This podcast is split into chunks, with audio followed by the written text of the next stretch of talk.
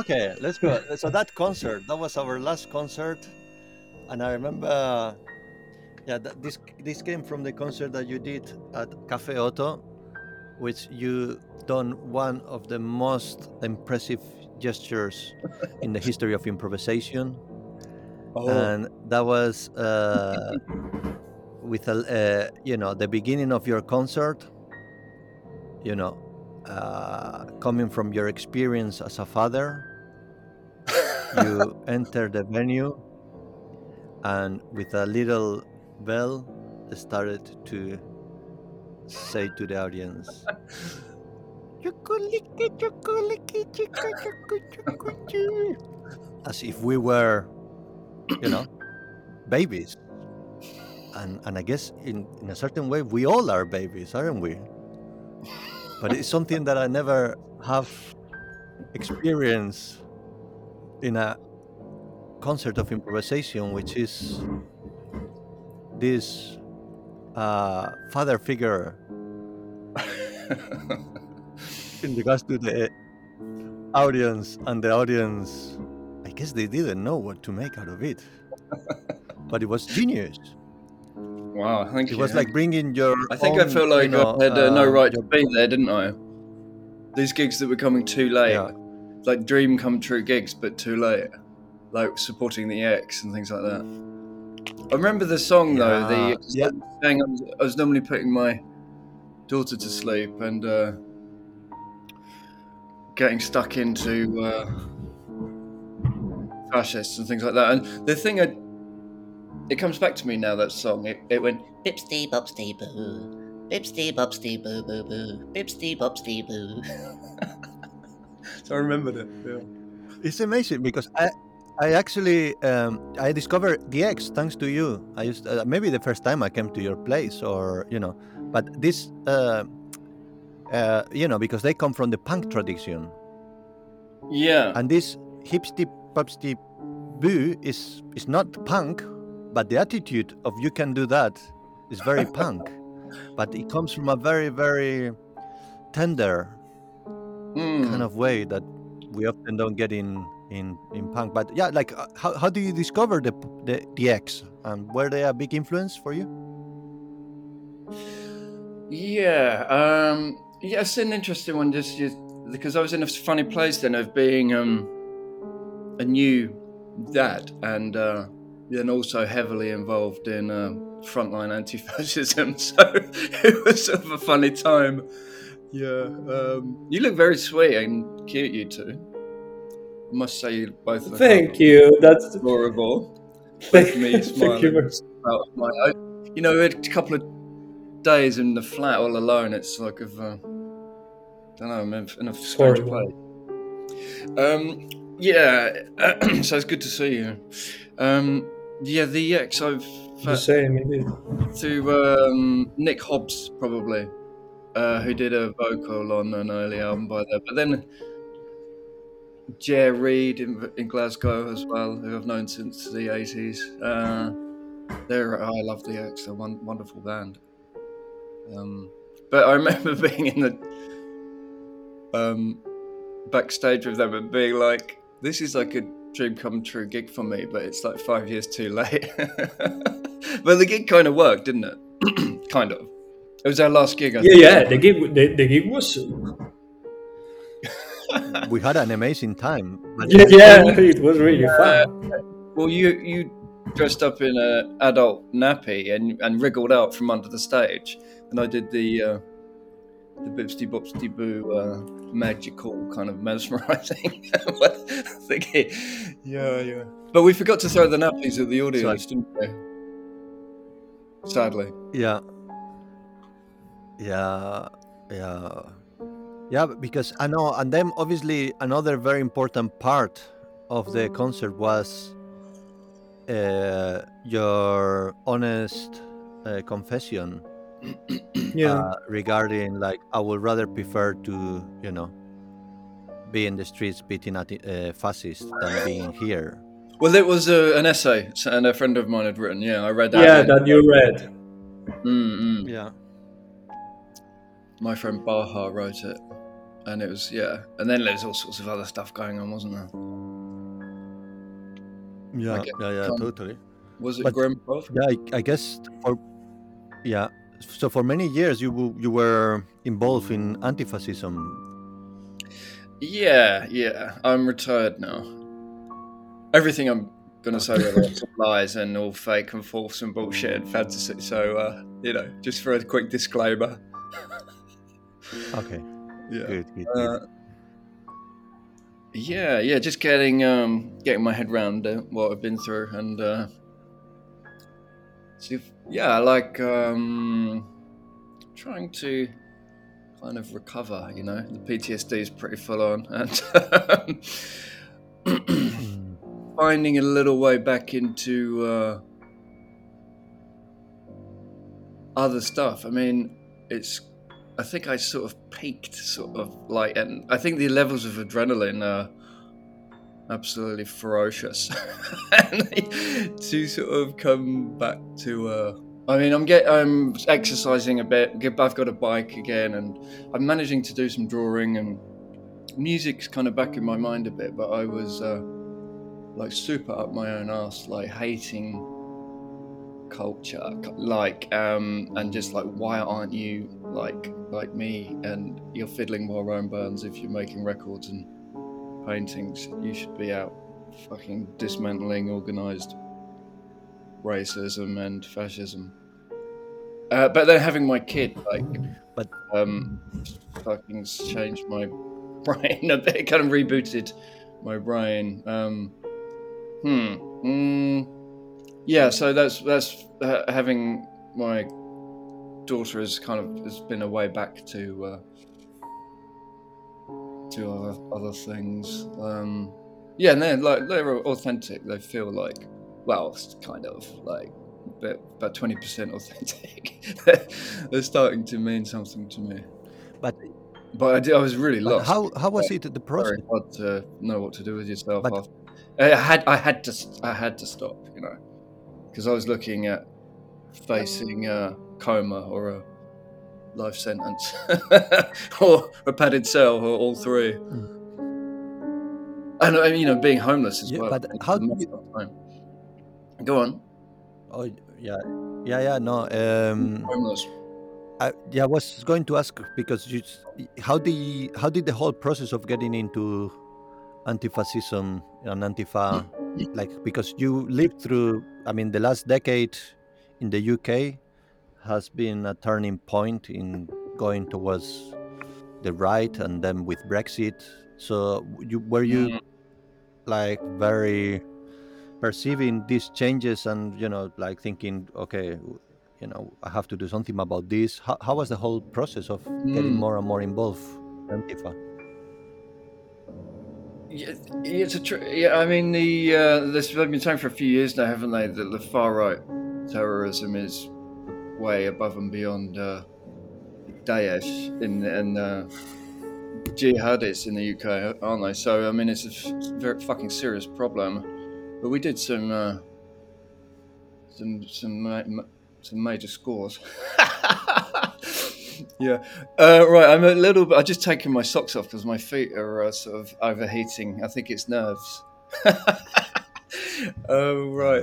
Um, mm, so, what was going on? Yeah, well, I mean, I sort of naturally kind of burnt out my music and uh, art, really, and uh, I sort of achieved like everything I wanted to really. I mean, we had that fantastic tour of North America and I made the uh, triple triple CD, you know, uh, 196 minutes long, 85 tracks long with a 100 page book. That was many years of work. Slake's project with Daniel Baban, you know, we'd made some awesome records with Def Leg Hemorrhage, High End Contra. Um, and of course, the wonderful uh, double album which you and Taco kindly uh, released. Um, why the fuck didn't I stick with you guys? I went on to work with that prick, uh, you know. Jesus, what was I thinking, you know? And like that fucking worked out, you know. God, I'm still seething. Um, yeah, so, uh, well, I'm not sure if I'm going to mention the organisations we focused on, but uh, I'm very, very proud of the work I did in uh, with anti-fascism. Yeah, like oh fuck it, I'm gonna say we we we managed to uh, to stop the white man march in Liverpool, and um, Hope Not Hate said that was the the greatest anti-fascist victory in 30 years. I put a lot of work into that. Um, yeah, it was great days, brilliant. um,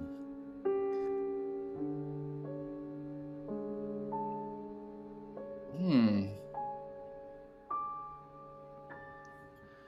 Tumbleweed. yeah uh, how, how would you describe the atmosphere like you know how was it the atmosphere in london and you know Oh yeah, yeah. Sorry, I'm a bit of drifting Or- around. Um, oh, don't worry Well, they never seem to do that. They, they um they organise and then they infight so much, so they fall apart. Uh, I think they're worse than the left, the the far right for the internecine um, meltdowns, and uh, they luckily don't seem the organisations we seem to pull them apart fairly quickly. Not that I'm involved at all, but patriotic alternative are having a very hard time at the moment.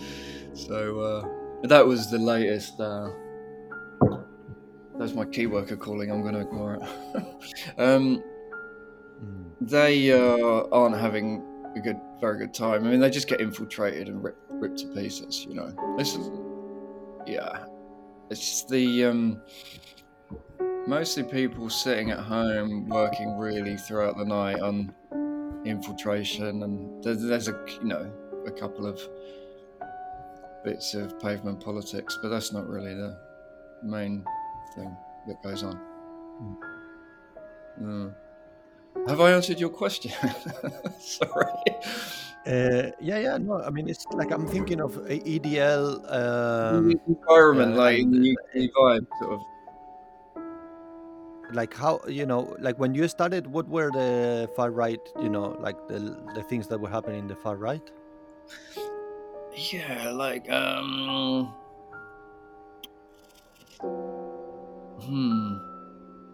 My mind's gone blank a bit. Yeah. Um. no that think National Action were the main worry because they were sort of more, much more Nazi than uh, most of the other groups. Yeah, that was the main one. So I'm uh, glad I uh, had a bit Uh, of- yeah. bit of work on them. you know. uh, I mean, there's one of the, one guy. Yeah. He's uh, I won't say the the prick's name, but he's like. I mean, you you can't really fucking make these people up. Uh, he's like a pretty young, convicted paedophile, Satanist, neo-Nazi, threatened to like murder my friend's kids in front of her and drink their blood on the Yorkshire moors. You know, and uh, he wasn't joking.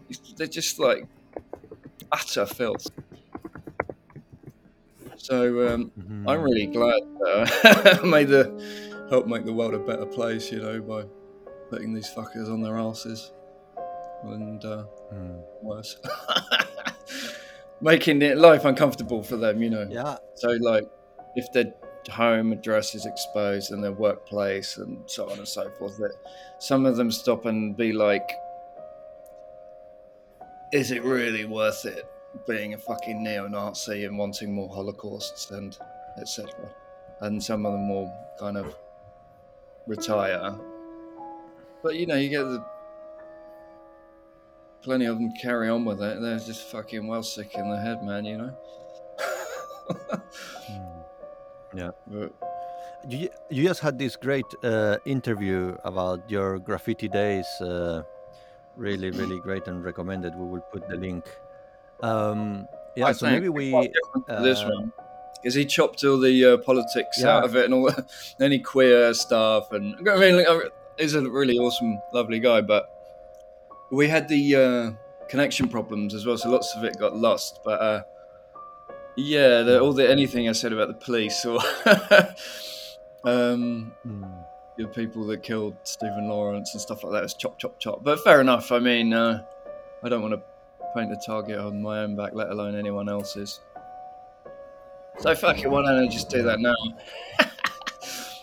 Upside down target. Yeah, sorry, yeah, I'm yeah, interrupting you. I think it's caffeine.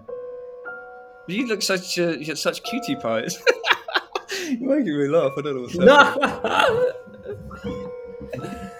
yeah so you had these graffiti days very very intense days in london and then you went to study art in sheffield with emma hedditch and brown sierra uh, and ivan seal you know just Yeah, uh, yeah. some of the people that we know and then um, I, I sometimes I, I met you uh, when you I uh, wanted to join the army, but I ended up in art school, uh, which is probably a good thing.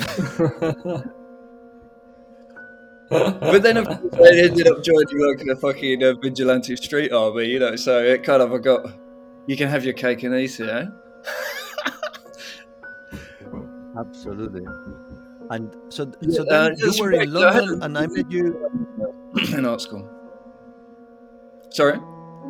And and you were you, you were into music both at the same time, like music and uh, or that the music came a bit after.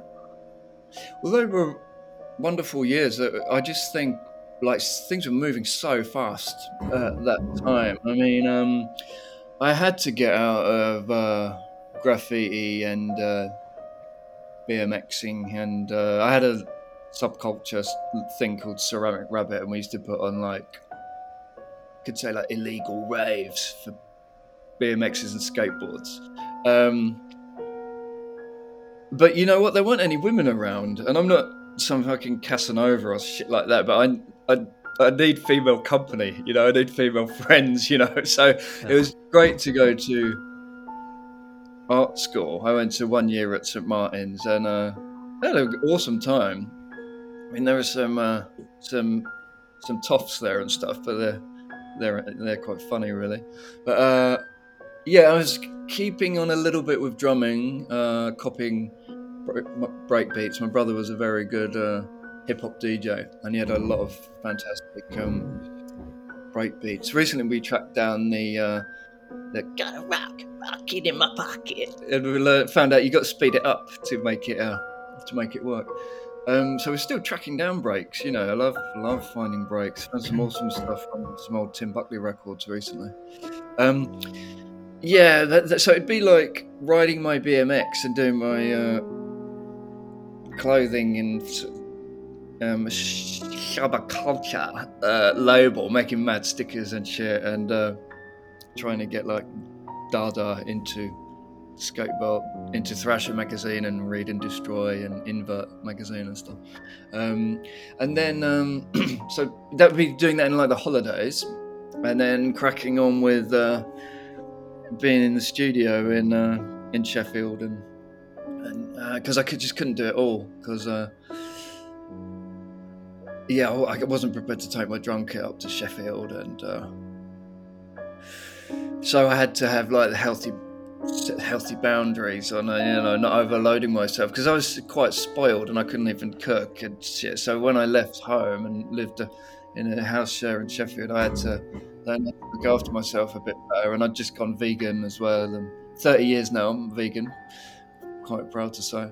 Um, Well, and then it was like a fucking one-hour walk to and fro the uh, the university.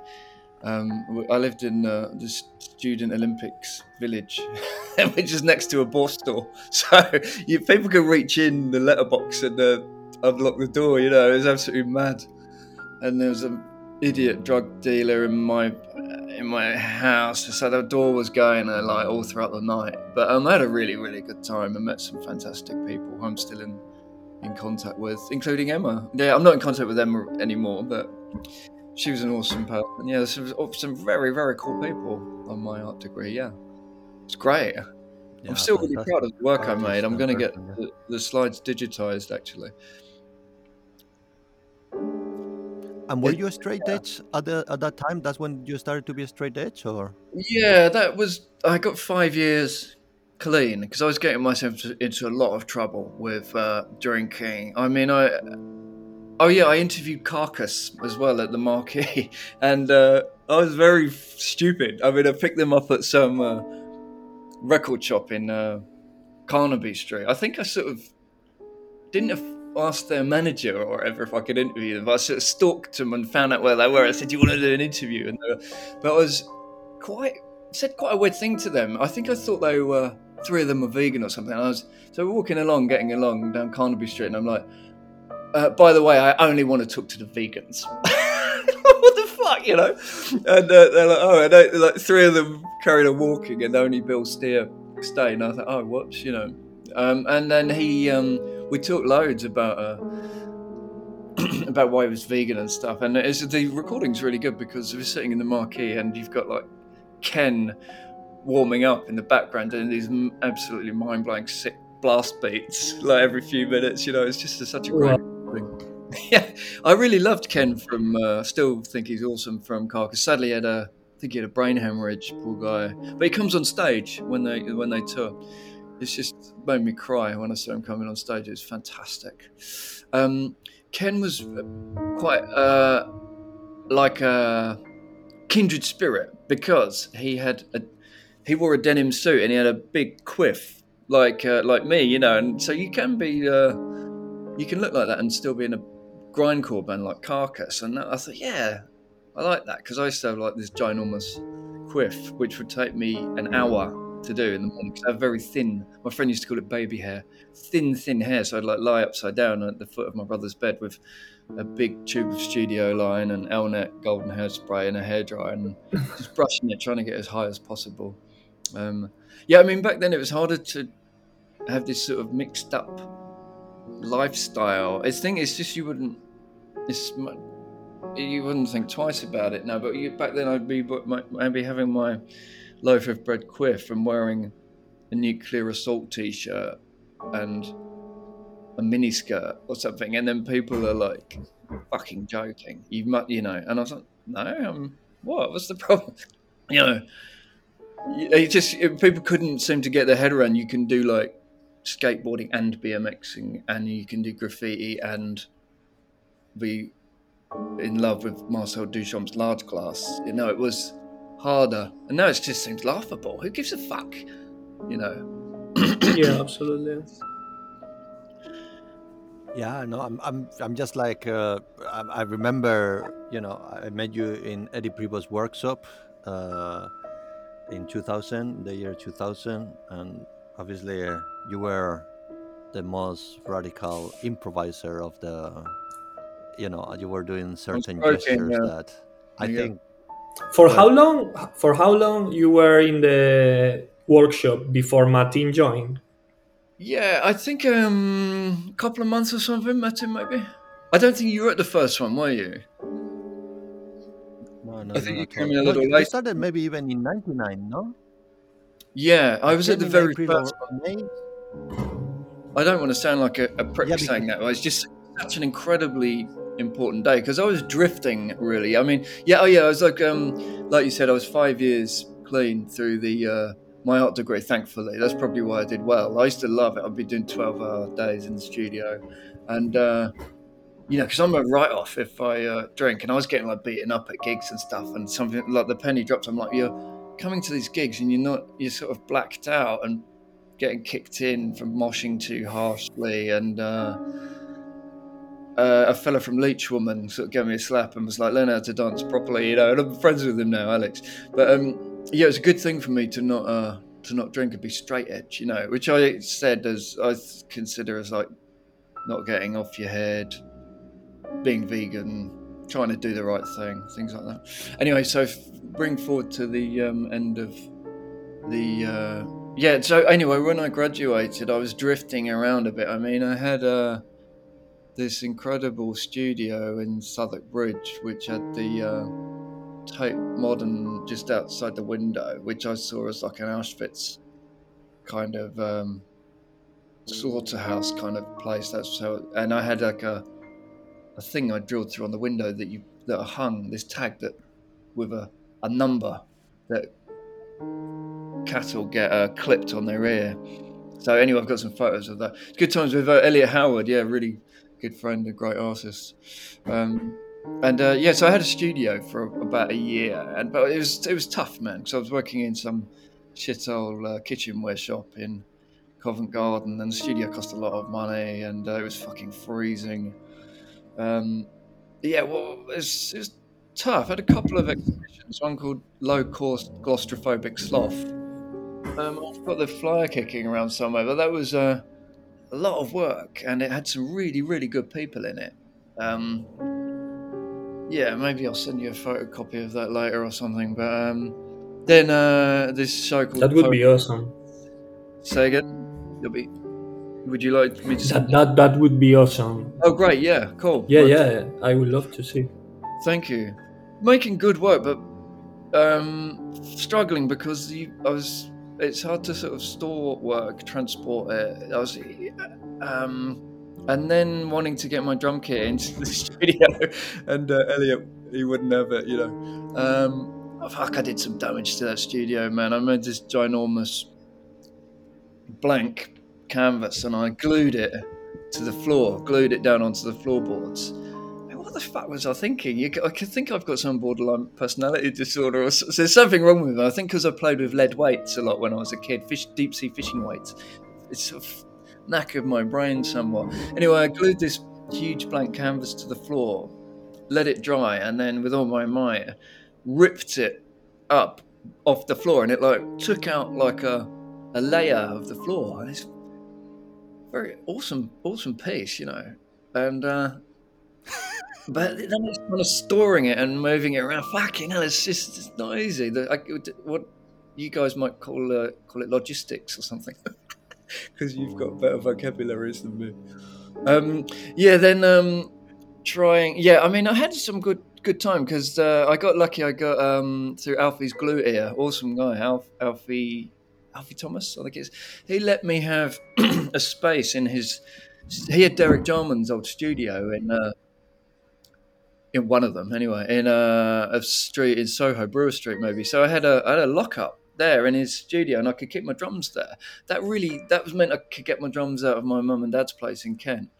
Um, and then I was started taking friends there on Sundays and playing. It was just brilliant. Uh, there was one time when I had keys to my flat, my parents' place with music stuff in the studio in Soho, and the Foundry in Old Street good times.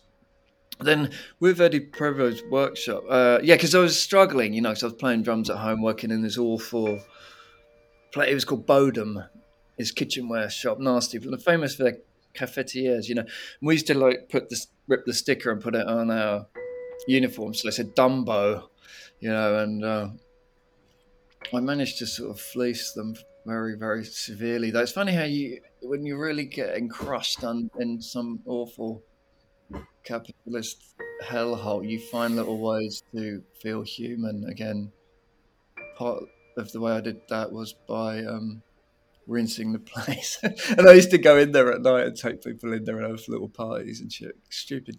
But um, yeah, it was. Uh, yeah, one day anyway, the um, these these leaflets came through my door in Hackney for community music, and I thought, you know what, fuck it, why not sign up for a couple of courses? Because I was terrified of singing. I really, really, I could drum quite well, but I mean, I didn't have any bands. I was just drumming on my own, and um, I, I used to even if someone overheard me singing in the shower, I'd be like in full hardcore embarrassed for like two weeks, you know.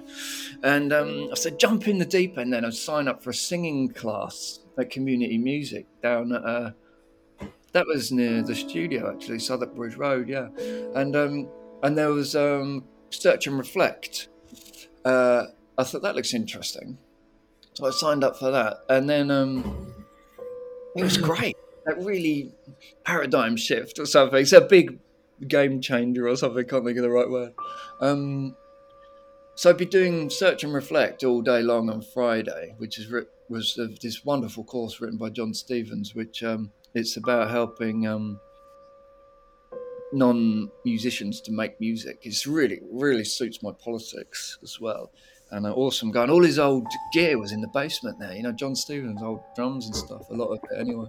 Um, but then um, there's this this flyer about Eddie Prevost doing uh, some. I thought it was like a lecture that he's going to do on a Friday night. And I, so me and this fella Clive were like, maybe we'll come to this lecture by this drummer Eddie Prevost tonight and uh, we nipped to the pub briefly, and then um, we came back to the uh, community music studios, and uh, I went in and like, there's all these people with like instruments. I didn't even know what they were, like fucking bassoons and shit. And I'm like, oh my god, I was very nervous because we were like latecomers, and um, Eddie's like standing there, and he was like what do you play? And I was like, oh yeah, no, well drums, but I've just come for the lecture, you know. And he said, no, no, it's, it's you, you, you got to you got to play if you wanna you wanna be here. And there's a drum kit right there, and it had a spotlight on it, and I'm like, what the fuck? No way, man! Like, I had a fight or flight reaction, you know. And I was like, oh no. And I said, well, I wasn't really planning on. Uh... And he said, well, yeah, you if you want to join us, then you there's a drum kit, and uh, then Clive, there's a keyboard for you, and we're like, fuck, oh my god. So then he said, um, as you're the uh, there's a tradition, that says the youngest person in the room is is the one that starts first, and like like I was the youngest. I mean, Seymour Wright's about 25 years younger than me, you know, but why didn't they get a, you know? oh God. Um, and I just had to do just confront my fear and make a move. And he said, pick two other people and play for five minutes. Like, what? I've never done a gig or anything. Uh, so I think it, I picked Seymour Wright and um, maybe it was Clive as well. And we did this five minute thing, and it actually it, it worked. It really something really changed. It, it really worked, and um, then there's no looking back after Were that. You were you be- religiously to the. Uh, using that word. Why did I use that word? Yeah, I went like hardcore for like years and years. Every Friday it was awesome. Search and reflect all day. Eddie three hours, and then sitting in the pub afterwards. It was just they were great days. And I'll never forget going home on the bus through the city. And you've got all these scum that are like off their nuts on loser powder and they're like zombies, all these city scum. Like one of them, you know, they try and attack you. They were, fo- and the cops just let them have free reign. So that was a huge contrast to what I'd been going through in the daytime. All these sweetie pies. Yeah, good good times, you know. And then uh, it led to making lots of bands, like, and doing loads and loads of improv gigs and events like we were mixing, you know, like art and music. Like I did one called In Animal Fat at the I think it's two nine one gallery. I think Martin and Michael Rogers played, yeah, and um, yeah, it was they were really good times. Life really improved. Yeah. Sorry, I'm rabbiting on here. Would you like to get a word in edgeways? No. No, Very well. Then I was going to ask continue. you Where was I? right, okay. Because are No, we running out of time? no no no I wa- no, not we at have all. Time, we have time. I was just curious if before joining the workshop you were familiar uh, with you were very familiar somehow familiar or not familiar at all with AMM and the music that Eddie was doing before. So Um, I think I had seen. Yeah, I had. Yeah, because it all jumbles around in my brain a bit. Uh, I had actually seen Eddie do one gig at the Spitz. Spit this this really cool venue.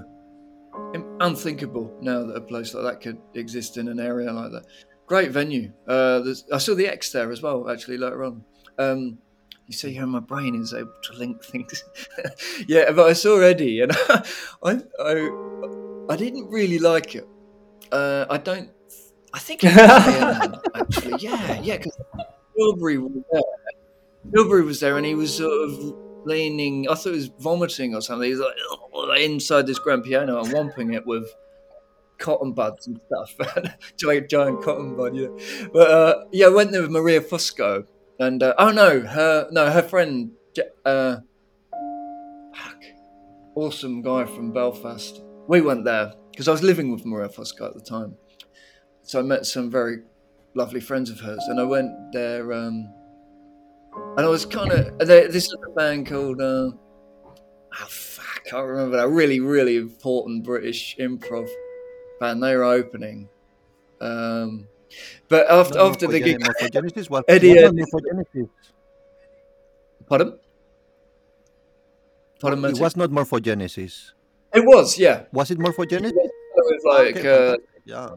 hot plants and shit. Like, yeah, it was okay. It had its moments, you know, and I'd just be drifting off. And yeah, it was a. I mean, different, just sort of sitting there, sort of, uh, um, hallucinogenic kind of like experiences, like drifting and meditating on it, and very different to being at Carcass. I remember, yeah, one thing about the those days, I could, I'd be like going to see Slayer and then just managing to catch the end of a jungle night, you know, Grooverider and stuff. So it was, it was really exciting times, yeah. But um, after the gig with um, Eddie, I went up to him. He had his his, his uh, big barrel. He was, I think he was hugging it or pushing it along in a tr- shopping trolley or something. And I said, so, oh, "Hello." Uh, I, I liked bits of that. I liked bits of that, you know. And he was like, "Well, maybe you." Uh, the good bits I could only the only liked them because of the bad. I'm sure he was much more articulate than that, but it makes sense, you know, what he was getting at. So anyway, then we were together every Friday night in the workshop. Fantastic for for years, and all those awesome collaborations came out of it. I mean, I do slag off. I say this word grimprov, you know, but like loads and loads of the music that happened in that workshop was absolutely fucking incredible. It really was. There were people there from all over the world who couldn't even speak, like different people in, in these little groups of three or five or whatever, and couldn't, you know, that from Japan, then one from Honolulu, then one from the Isle of Wight and stuff, and they were communicating through music. It was fantastic. It was just what be- have, well, I'm lost for words. And I uh, think yeah, Honolulu was maybe a bit far out, but uh, pardon. uh, Say again, sorry? Honolulu is is uh, Honolulu. yeah, well, uh, we had like Nathaniel Catchpole, didn't we? So, who, funnily enough, appeared Is he later on from in my. Honolulu? I think so. Is, is Nathaniel He, um, Catchpole from Honolulu? Oh yeah, well, I, I think I'm not sure now. Maybe not. Um, yeah, uh, but I, yeah, oh yeah, yeah. This is a, a really important thing to tell you that I was heavily involved with uh, the Animal Liberation Front. I mean, I'm full on retired from that, so you can keep it in, you know. And I was on bail for a fucking year for allegedly being involved in something heavy that had happened. Uh, that had happened like two hours ago, 20 miles away, and uh, I got lifted, and uh, it was very, very stressful. There was no support, and um, uh, like you might, some people laugh at me when I tell you this, but it's it's it's true. Um, I had a vision. John Coltrane came to me and said, um, "It's okay to." Um, stop doing like direct action stuff and concentrate on your music now and get your ideas across via music and it will be very helpful for me spiritually and for my for, for my mental health and for, for my general well-being. Um, so i made a decision to uh, to drop out from direct action stuff. Thank fuck i did because some of it was a very very difficult decision. And some of my comrades went to jail for many years. Uh, so uh, I got out. I was really lucky. It's been a bit of a theme in my life. I sort of managed to kind of quit while I'm ahead and just metaphorically speaking, get away with murder. You know. Um, yeah, I mean, it, I was soul searching a bit because I. Uh, it wasn't easy. Like you were to to leave some of that stuff behind or put it on the back burner. But um, then things kind of balanced out later, you know. But um, yeah, yeah, awesome days making uh, meeting so many wonderful people. Because like I said, I was playing my drums in my bedroom, and uh, then to be working with people from all over the world on all day long on Friday, it's just wonderful. They, London was a very, very exciting place then. And we were putting on loads of gigs, and you know, I started putting on the oligarch shit transfusion night at the Foundry, and fucking great, great times. Yeah, really, And then there was really great. big house uh, there yeah. at, Hetwall Road.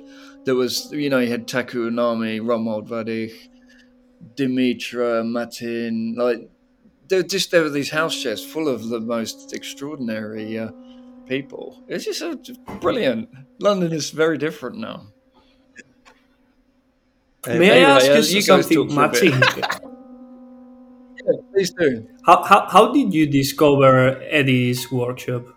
Um, I Uh, yeah. was going to the LMC Oh, festivals, and Mm, yeah, mm. I was going to the LMC festivals, and the there, there were leaflets. The LMC were having this mailings list or something that you Yeah, can yeah. subscribe, and they have all these leaflets. Uh, but, but I think I saw John Tilbury live, and they had this magazine, amazing magazine called Resonance. and Mm, mm. either in the leaflet or in the magazine called Resonance, there was this uh, call to go to this workshop, and it took me a few months Yeah, to to actually go and there to to go. The first time that I went there, I went with a melodica, And did you go alone? Yeah, yeah, went alone. It was the same day as Romuald arrived. Uh, so I we were coming together. He's a this I think brilliant you had a Polish melodic Renee, musician, very, very Yeah, exactly, exactly. So he came he came from prog rock, like uh, with his bass, and he was totally on the zone. And with the melodica, I was petrified. You know, it didn't seem like the right instrument to be, you know, kind of improvising. But um, yeah, I think that was around April or May, uh, ninety nine. No, 2000. Two, Mm-mm. no, Yeah, it was it was ninety nine. before uh, the Twin Towers, was wasn't it? Yeah, yeah, yeah, yeah, yeah. It was it was ninety nine, absolutely ninety nine. No, it was not definitely nine, not ninety eight. So it was ninety nine, 99 Red Balloon. and yeah, mm. it, it was. And then we will go to the pub, as Tim mentioned, and you will just chat, and it became like a, yeah, like a not religious, but like you know, extremely serious. You know, here is something happening. Young people, all you know, are not so young people, but like totally committed to this idea of improvisation and Did you stay until like until the pub was closed or what? Well it closed at 11 Yeah, so yeah. Oh, okay, okay, fine. it was a very reasonable kind of but i remember you team like oh asking me should i have the second pint or not you yeah, often had it the booze was starting to creep back into my life, sadly. Yeah. Um, one of the best things about playing drums is you you can't play them if you've even had like a sip of uh, shandy. So uh, that helped me stay sober by doing gigs. You know, I mean, well, yeah, I, it's good you mentioned LMC and the. the the uh, I'd, I'd go. I mean, this guy Nick Hobbs again, who did a vocal on an early Ex record. Um, very good track actually. He um, I'd met him in the, you know, like 91 or something, and he had this great band called Mecca. And uh, he lived with Tim Hodgkinson from Henry Cow. And uh, that was good going. I worked for Nick a little bit and uh, a bit of. Um, so then, you know, I'd be getting CDs from Tim. I bought one from him when he was lying in the bath. Can you believe it? You know, he's lying in the bath naked, and I gave him a fiver. and he, I said, "Can I take this?" Then it was the work. Uh, yeah, they were sort of living on a different kind of level. Very interesting people. um, but uh, Nick one day was like, "You must go to this festival because if you care about drumming, then you will want to see John French and Jaki Liebezeit. I didn't have a fucking clue who they were. And he's like, you must, must go. Uh, so I went along to that, and John French did a workshop as well, which is absolutely incredible. Um, and I remember him talking about the cup of soya beans. He's only had a cup of soya beans when he was uh, per day when he was making Trout Mask Replica. Really, really interesting guy. You know, I was uh, also hunting around for Charles Hayward. Yeah, because uh, yeah, I was really interested in this heat. You know, I saw this really handsome fellow probably only about 30. And I thought, that's him, that's Charles. You know, of course it wasn't, you know. Um, anyway. Um, um, yeah, uh, then then also um, I saw Bill Laswell, Dave Lombardo, John Zorn, and Fred Frith. That was an important gig for me because that showed that you could. Because I had these fucking dilemmas. They're so laughable now to think. This was a big head fuck for me to think, ooh, oh, can I play fast and loud and things like you have double pedal and and maybe shout, maybe uh, when I'm doing improvised music because like this big trend that was gripping. I mean, we thought we were free for about five minutes, then when you fucking realise, no, you fucking not. It's not free improv at all, you know. Um, there was this trend called New London Silence, you know, that was coming, getting a grip, you know, Yeah. no, okay, la la la. Um, so it was quite like difficult for a lot of people, including oneself. I'm only using words like oneself because I'm on your show and you're like the intelligentsia and shit, and you know. Um, to uh, big one for me to see uh, Lombardo play with because I loved Slayer since I've been about ten years old. I mean, I used to have Reign in Blood on my Walkman on on my paper round, and I was so scared of that album because I was a Christian at the time, and I'd reach into my pocket and turn it down when there was a bit on it when he goes, "Learn the sacred words of praise, hail, Satan, Satan." And I was so scared of that, I'd reach in my pocket and quickly turn it down so that evil couldn't get into my mind, you know. And I worked with the Christian picture framer man, and he's like, and he's really working on me. And uh, I said, Jeff, I've got this album called Raining Blood, and it's got like a picture of like Prince Charles in hell, and it's got Satan on it on the throne. And do you think I should throw it away? And he's like, uh, I think you know the answer to that one, Tim. So what did I do? I fucking kept it, of course, because you can't beat those riffs and uh, Lombardo's drumming. You know, it's far better than any fucking transubstantiation, masturba- masturbation, blah blah. You know.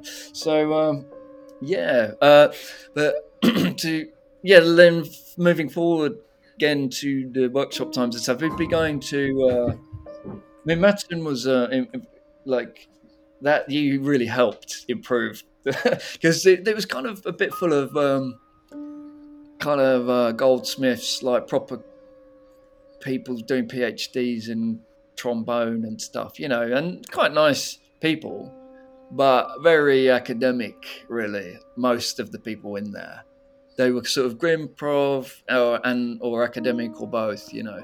So when Martin turned up, it was very good for me because he helped bring out the sort of punk, punky kind of side streak in my mind, and uh, yeah, we started just wreaking havoc a bit and just wonderful times. Mm.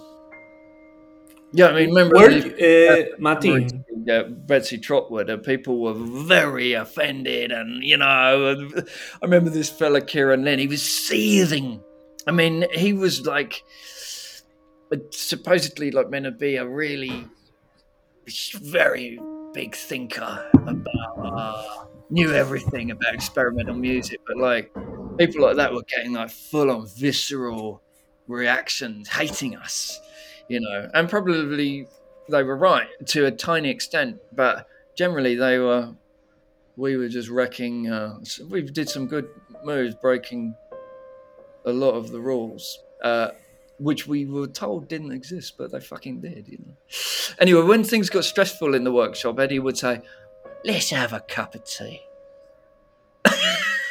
Do you remember when there was getting a bit yeah, stiff? yeah, yeah, of course. arguing and then let's have a cup of tea. Oh, I love Eddie so much, you know. I must go and see him actually. We're still friends. I really, really love him. Yeah. i- and is he still doing the workshop? I think he is. Do you know that? I think he is. Oh wow. I mean, I saw him playing uh, about a year or two ago at Oto, and uh, yeah, it must have been two years. Yeah, such a lovely guy, and Gene, Gene Prevost as well. They, they, they was very, very sweet. I mean, Eddie really lived his politics. He was a super good influence on me. They put on these big um, picnics, like uh, parties, and we like once a year. It was so generous. Really, very, very sweet guy. Um, yeah, I, I mean, do you think Eddie's anarchist? It certainly feels something like that. It really is very good influence on me because I come from a very broken home, very brutal background. My dad was a cop, had a reign of terror over the family. I wasn't used to uh, men who could be very kind and very smart and guide guide you. So he's kind of kind of a bit of a father figure for me, really. He was a very very good influence on us, Yeah.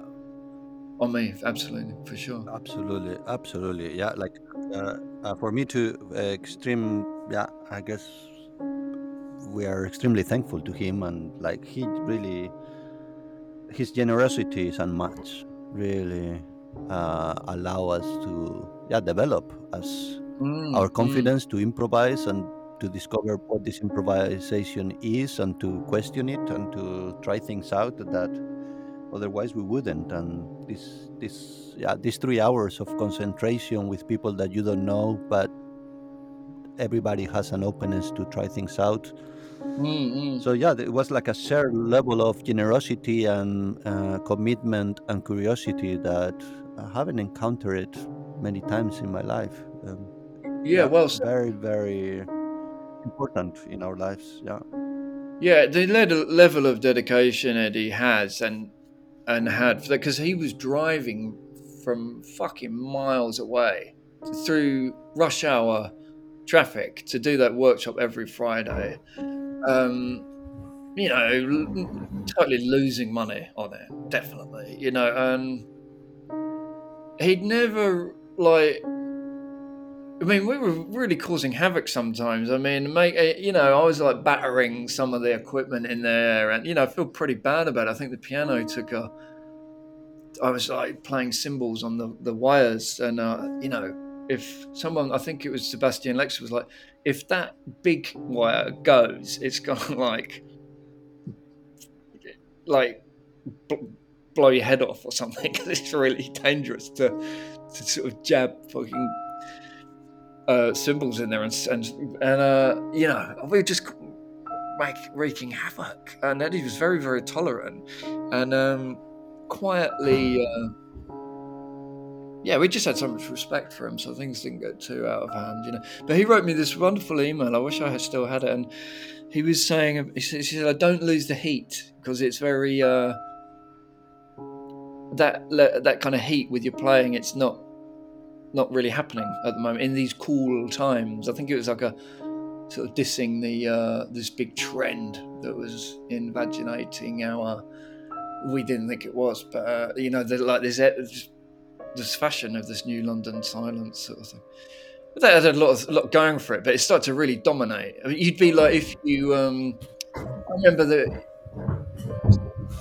being like. Uh, people would be like, yeah, if you play too loudly, you can't hear other people, sort of thing. And that, that would be like a dogma coming in. And I'd be like, well, if I like hit a cymbal, I can't actually hear people for a couple of seconds. So, and they're like, oh, you can't uh, raise your voice because that's macho.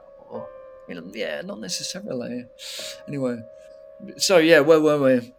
Yeah, Good times. I guess I guess we both yeah, yeah because this is like the same way that you will go to a Slayer concert and then drum and bass. I remember going first to the improv to the workshop and then going to see Whitehouse at the Red Rose. I Oh mean, my- it was this noise, the noise organized by this uh, Italian woman, uh, quite Oh God, controversial. that's uh, person. You're not even to say her name. yeah yeah yeah yeah yeah yeah it's uh but yeah that kind of there was a place where you know one could do noise and do Mm. many many things and you know i guess play with transgression which i guess these days yeah it would be read totally different but i guess that allow us that okay there is different scenes where Mm. you know uh, other things are allowed and you know people are willing to try things out and i guess we were at this mix no coming from art then Yeah, improv, yeah. noise and performance and yeah because another very important element uh, with which i think you brought that it was not there by any means was the performance perfor- performative aspect of it which actually had quite a lot of humor but it will piss some people off very very much no Oh my god, yeah. I mean, Like yeah, the perfo- thi- your- things really your classic performative gestures. like my kind of Frankenstein uh, Yeah, uh, it, there really wasn't. There weren't many other people like living like that. You had a who's that um, really incredible guitar player that what played with uh, Derek Bailey when he was about eight years old. Is he called Alex or something? You know the the guy with the big loaf of bread, ginger hair, and he's like a super child prodigy Yeah. guitar player. I mean, I can't believe I've forgotten his name, but he would be. You might bump into him at a Merzbow concert, and then at a John Butcher solo. You know, so but there wasn't much of that going on apart from from us, really. You know, running from from Whitehouse and next day seeing um, uh, Derek Bailey. You know, uh, and it, you know, it kind of been easy for someone like Eddie because we were getting a bit involved with this sort of extreme like uh, provocation stuff with uh, bands like Whitehouse, and then um, yeah, going to Sound Three Two Three to some super super uh, micro music kind of stuff. So, uh, but then you know, bringing in this sort of provocation shit into the workshop and yeah, uh, And then there was the classic uh, day, which I was not there, but you can recall Denis Dubotsev, because I guess another form of transgression that was Yeah, kind of yeah. influencing us was from Barbara Schurz and Alexander Brenner. And this friend, Dennis Yeah, yeah. who now plays in um, Triple Negative, really, really amazing musician and person. yeah, Um, yeah, he did this action in the workshop that it was the most uh, radical thing that probably happened there. No, you were there. yeah. He uh, because sort of cracks started to appear a bit. Like because we kind of were told this is like free free improv, and I think I, I was a bit of a sucker. I think I bought into it wholesale a bit, and then you know started like actively sort of dis- thinking I was in the I was enlightened, you know, and uh, I think being like sort of against sort of fall to the floor beats and shit, just really strange. Anyway, but um, and, um, there, Dennis Duberstev, uh, yeah, we'd go round and we'd be like, right, someone starts playing for like a couple of minutes, then the person next to them will join in and they improvise together for a couple of minutes, and then person one stops. Then middle person joins with person to their left, and it would go round in a circle. And then it, it came to Dennis, and he just sat there silently, and it was very, very tense. And then someone's like, uh, like "De- Dennis, like it, uh, it's, it's your turn to play, mate. And he's just like staring, intense silence, you know, and like, uh oh, he's gonna blow. Something fucking mad is about to happen. and then uh, he stand up and he's like, "You're all fucking wankers! You're all fucking wankers!" And he did this mental like solo and then just blew his. He just went blue. He just blew that. uh What's it called? Out the sax, the the the, the thin, the straight one, soprano or something. Um, it went mega mega mental, and I thought, what the fuck? He's gonna like smash his saxophone up as the climax, you know. And uh, he did, and he just put it down quite gently. And he's, he's so running out of the room, and But Eddie's you like, forgot the trousers. You forgot. You Oh, forgot did the his trousers. trousers down. Yeah, yeah, he pulled his trousers down and played like, "You're all fucking wankers, you're all fucking wankers,"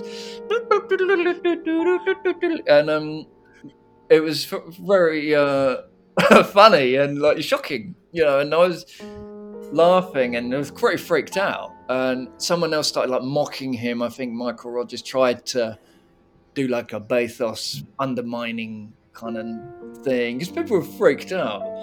And he, Dennis starts running out of the room, and Eddie, bless him, he's like, "Dennis, come back! Obviously, you, what you think what we're doing isn't worth it."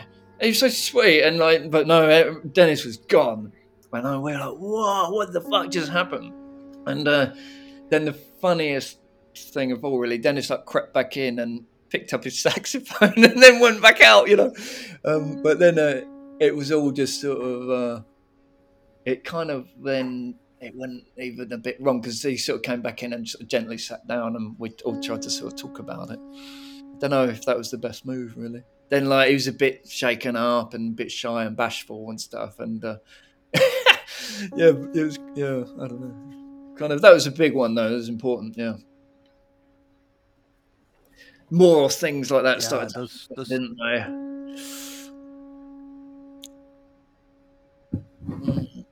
Yeah, then there was this one with, um, I guess Romuald Baditz ha- was uh, the victim of certain moments. Like I remember two, you know, one was with Alexander Brenner and Barbara Schurz at the Klinker. Oh, yeah. Do you remember where I his wasn't there, I heard about out it. and, uh, Looking back, I'm like fucking disgusted about what happened there, you know, and I wouldn't tolerate Yeah. that now, you know.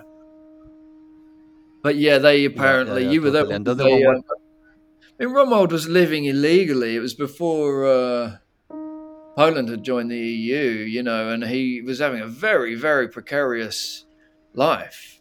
Um, fucking giving out leaflets for Lidl and shit to make a few quid and uh, very, you know very very vulnerable and he, he'd hand make these incredible bizarre contraptions and uh, yeah i mean i wasn't there you uh, that was Ron, uh, brenner and schurz decided it was a good move to jump out of the audience and stamp up and down all over his stuff you know and i mean I'd weigh them in now if I saw that shit happen. But there was this fucking kind of reverence towards these Muppets, you know, and they got away with it, and it, that's fucking bad, you know. I feel really guilty. Then, like a few days later, I'm sitting in a fucking back garden and and chatting with them about it, and uh, no, they weren't there. I was chatting with you guys about it, and Romuald's sort of in the background, like a bit like probably thinking, "What the fuck did you let that happen for?" You know, all my stuff is fucking destroyed and because they think it was a fucking the, the authentic uh,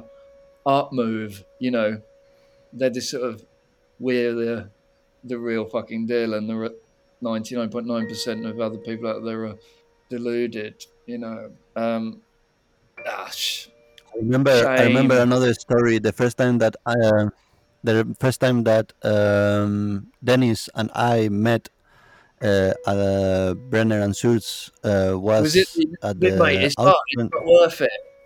Was it that one? exactly, exactly. Leave it, was, mate. It's art. Yeah, there was a Sorry, you said it. Yeah. So basically, it was um, they had an exhibition at the Austrian Cultural uh, Forum, and a band was playing on the first day, and Alexander Brenner started to fight one of the members of the band or the singer, the singer of the band, I think it was, and a friend of the guy who was being beaten up or, or you know they were fighting said to him, "Leave it, mate. It's art. It's not worth it." because that's what we- you know, like they were doing these interventions, you know, like kind of uh, penetrations into other people's work, and you know, like kind of disturbing, you know. But uh, that, that was a, a bit of a classic. And then the other one with Romuald Vadik, which you were there, was at the Red Rose, right? Uh, I'm not sure if I saw that one. Red Rose was a good place. Yeah, wasn't yeah, it? no, There's a lot of stuff happening. Yeah, go on, remind me. No, no, no. But I mean the one with Gaia. I, I mean the one with Gaia. What, and Brenner and Schwartz were You there? were very pissed off about it.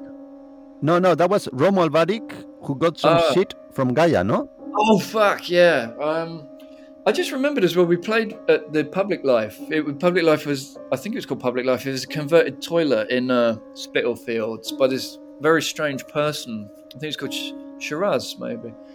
Uh, Yeah. Um, and we Martin and I played with Dennis and Brenner and Schurz. And no, no, you and Dennis and Brenner and Schurz played, and I thought that was actually really, really good because they did bring a lot of. Yeah, that was a very, very incredible combination. Uh, yeah, that one I'll never forget. It was, they like they were like fighting each other, yanking each other's hair. It was very disturbing. Brenner and Schultz, and Dennis was sort of playing this kind of improv sax stuff, and then Martin had this very ferocious noise, and uh, that was I'd, I'd never seen anything like it. I think that was probably ne- nothing like that had ever happened before, really. I, well, maybe, but it was just incredible, and they the lyrics uh, Brenner and Schurz had were very, very good.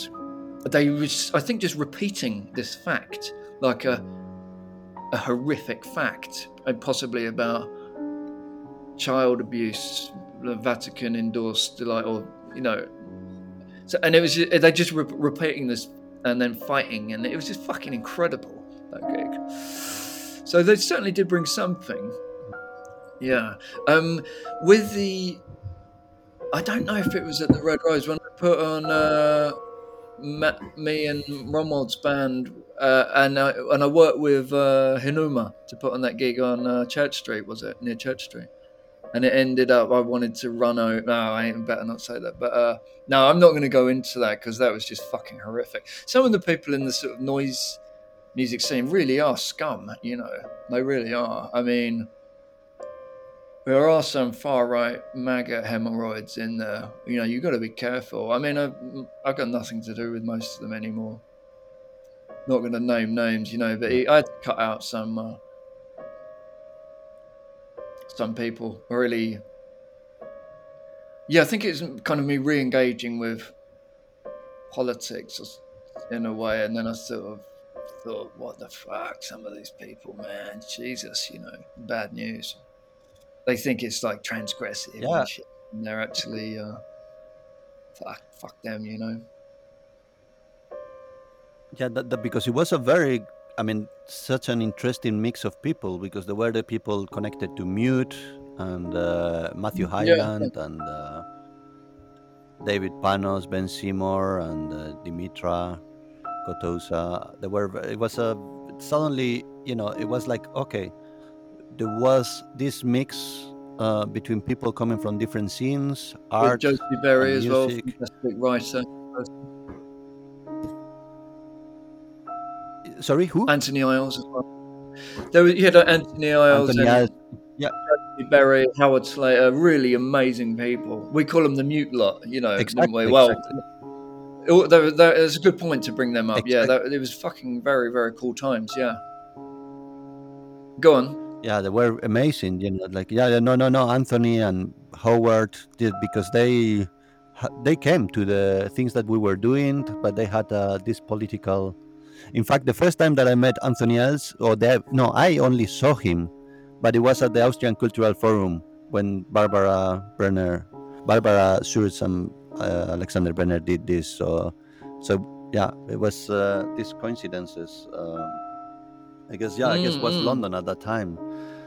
But yeah, I guess that they really uh, these people really brought an intellectual and political kind of awareness that was very enriching.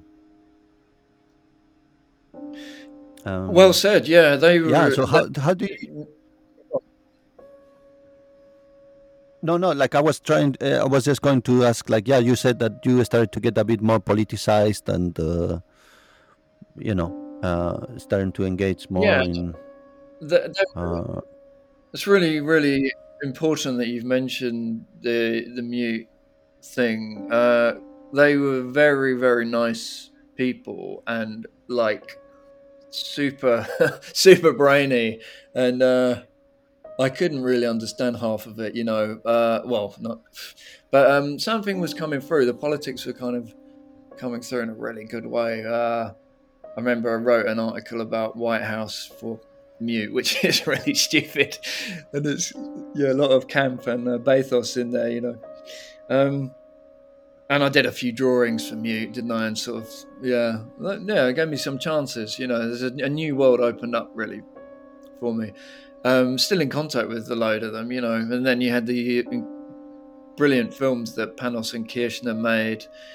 Um, yeah, lots and lots of gigs were happening. But you You know, took- Regent Studios you in took part, Hackney. right? You know, Matthew with you remember Dave from the Three Ds? That I can't remember his surname now.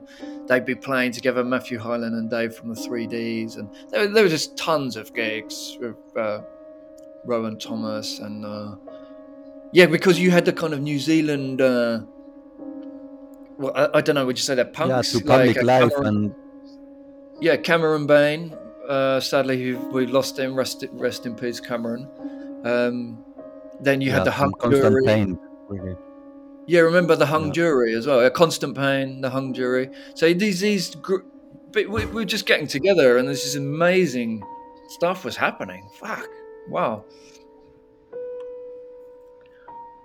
Yeah, Um, because the- there was a squat. There was there was a lot of squatting, and um, yeah, we were doing concerts in a lot of these squats, and uh, at the same time, um, yeah, mm. really great people uh, mixing. Yeah, mixing. You know, scenes from mm. many different places. Like Joel Stern was there from Australia, and um, Anthony Guerra that that was Anthony amazing Guerra. about London. How really, really a lot of interesting people getting together.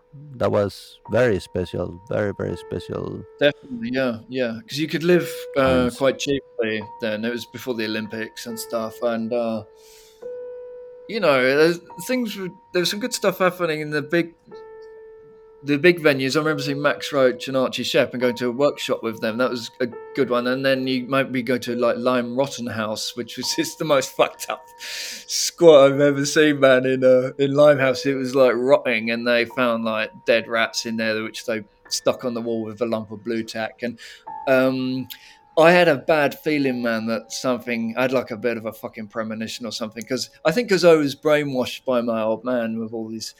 I, when I stepped into that place, I was like heroin. I'm just thinking heroin when I step in this fucking shithole place. But I mean, good on you guys for dredging out this this fucking building. I mean, the amount of work that went into setting that squat up, you know, Jesus, you know. And then Martin's putting on gigs in this place. It was it was hardcore to say the least. I mean, what incredible work! And people were were coming to play there. You know, fairly um, kind of affluent, uh, big time musicians. You know, who were like, you know, you, it was very surreal as you're seeing these like uh, A list celeb like musicians with a capital M playing, improvising with uh, with some asshole like me, you know, in uh, in the Lime Rotten house. It used to flood and everything. Yeah, I you had Nick Brooks yeah, there. it was it was Uh, rough. I, I remember I did some recordings with uh, David, uh, with uh, sorry, with Eddie Prevost that we wanted to do. I wanted to kind of work with um, Benjamin's famous essay on reproduction. Uh, you know, trying to adapt it to improvisation, and it was it will be the first time that Eddie will do uh, overdubs in his own playing. He has never done an overdub into his own playing, so I, wanted to kind of challenge that kind of linearity of improvisation and work with the whole means of recording and you know like using the studio capacities there in the basement which was so so rough but that got lost and yeah it didn't happen but yeah that was around 2005 um but you I had mean, that Paul- concert for you was a bit of a Poor Eddie, you know. We, I mean, we, he was so Yeah. generous, and we'd, we'd be dragging this like lovely. Uh, he wasn't elderly at the time, but you know, he's seventy probably, and to these fucking horrific shitholes, man. You know? And he, he'd always he, he even at the Betsey Trotwood for me. I had to put I was spending the night in this tiny place, and when that one finished, he said, "You know what? I'm not." I think he did two or three gigs there, and he'd be like, "I am not playing this place again. Sorry,"? But he hardly ever. Uh, he'd always give it a go. You know, he really lived his improv ideology thingy. And you, Martin, you were saying, I did get abject to gig no, at that- Lime Rock, didn't I? That, that was, what you were I mean, that was when the con- whole concept of yeah, yeah, exactly. Because then we, you know, you came up with this whole, I guess, object music. I mean, you came, you know, but this to bring objection into improvisation, and this was one of the most object concerts for you, no? Yeah, yeah, that was. Uh, I, I like vomited afterwards. It was just sick, sick, and fucking. I was terrified. It was a solo gig. You wanted me to play solo, and I think I only had an amp and a snare drum because I was doing gigs with like this 360 degree. It was like flying a a helicopter. These gigs would take three days to do because I'd have to go borrow my mother's car, then you know, it was they were just the get the drum kit would take one and a half hours to set up if I was lucky. Um, so I thought, well, why not just try and do voice only sometimes, things like that, because we were good at fucking ourselves up and uh, trying to throw a spanner in in the works for for ourselves as not just at other people's machinations, machinery, you know, and. Uh, Martin was very good for that. Like, do something opposite extreme try and like really it was proper experimental like um and you weren't afraid to really put yourself on the line and get some serious fucking grief and uh, remember we played at this architecture institute in uh Holborn, it fucking millionaires there and shit, man. I remember the food that the uh, it was some party. The end of there was this like food I didn't couldn't even tell what it was, you know. Um, th- and it must have been Alan from Entr'acte that had invited us. I didn't know who he was at the time. I, I love that guy so much. He was he's a massively important person in my life. And uh, shrimp, shrimp fuck duo or whatever they're called were there from, uh, you know, Daniel from Topnet Aleph and Rudolf Eber and so. It was mad, and we did this Death Leg Hemorrhage gig, and it was just wreaking fucking havoc. You know, very very strange. Um, anyway, back at the there that gig at the Lime Rotten House, I, I still have mixed feelings about it to this day. it was like a it was like a I never been, I never been, I never seen an improvisation. I never seen an improviser being so resourceful and playing so well a toilet toilet paper roll. You really play the toilet paper role. Like Ah, nobody yeah. else Well, I I have guess I seen. was obsessed with this, like uh, from the sublime to the ridiculous sort of bathos thing, but really, really soul search. You know, it must have been very painful to be around, but I think it had enough. People did stick around though, didn't they? I remember like uh, the fridge door mysteriously. I opened the fridge door. people were like this sort of generosity people have when they they give it like time. I think because they're thinking it, this is this a gig or is it like a performance art or something and so they'll they'll put up with a lot of shit you know because it's in that kind of context. I mean, we you you trained, you know, as somebody who is into improvisation, you get trained to go through a lot of shit. yeah Yeah. yeah i I think mean, that's, that's why i started not so bringing in the people sort of are into empty- improvisation. Why is it because sorry there's a slight delay I- I guess- on the, on the Yeah, there's a bit of a delay. Uh, uh, maybe if I put the headphones, it works better. Um, you're yeah. distorting Um, am I distorting? Okay. Uh, let me. Let me. Yeah, when, is a bit- it's just when when yeah when you are very close. Ah, okay. Yeah, no, I was just going to say that that's the thing with improvisation that you go through a lot of shit because there is, you know, because you are re- responding to the moment. You cannot basically, you know, the right and wrong is not edit. It's like unconscious uh, doing in which you bring a lot of shit also into the plane. So I guess there is quite a lot of training to go through. You know, the threshold of uh, tolerance gets wide, wide open. You know, Yeah, if you're yeah. into improvisation. So that's a good way of putting it and and and get, that that allows for weird things to emerge. Yeah, you can say that again. I mean, uh, thank God the uh, threshold of tolerance uh, got very, very wide because uh, I'm again lucky, lucky that I'm not uh, wasn't put into a coma or a well. Again, here we are again because we played this gig that lovely uh, Lee Gamble and Gas put on in uh, on Kingsland Road in this little pub, you know, and uh, I just split up with someone and I drank loads of this evil beer called Stella, and I often had a very bad reaction. And then I played the gig with Martin and Eddie. I cannot believe I, I feel so guilty that you know that I put Eddie and you through that because I just went fucking bananas, man, uh, and smashed things up, and I was attacking Martin. I just gave it like hundred and one percent, but I But went no, into some you, you, psychotic state.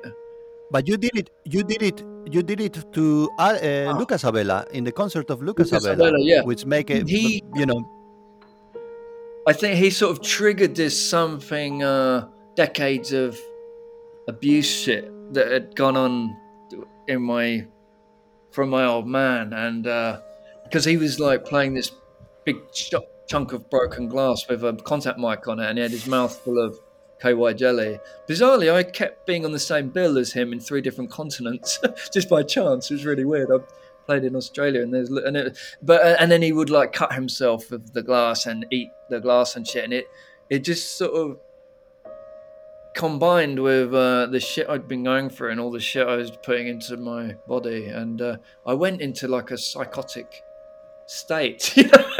and that's like anyway.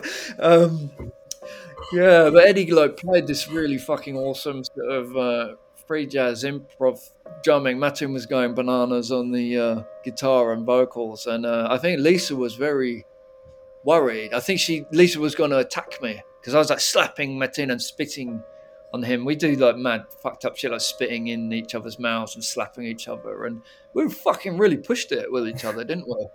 You know, Martin nearly killed me once. Yeah. You know, well, it certainly had to just. It had to end. It had to stop somewhere because it was going just fucking. We could have ended up in a really, really bad mess, you know. But amazingly, you know, I got thrown out when because you can't like be smashing up the the chairs and shit and not.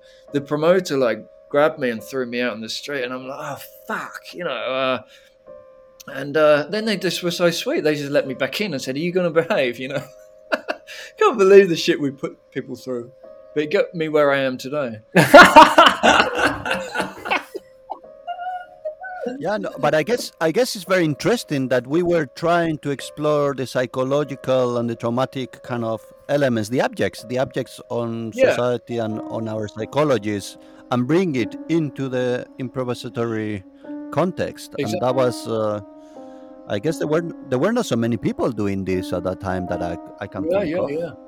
I mean, Um, Matum was saying some I mean- cool things like we're finding out where the power, where is where are the power, the uh, subliminal or the hidden types of power in these in this situation, which is calling itself free, uh, um, and then just fucking discovering things in the moment and wreaking wreaking havoc, fucking with things, being uh, sort of ge- like genuinely experimental, bringing in a lot of camp and bathos, but kind of you know verging on uh, da- like very dangerous stuff for oneself and not yeah.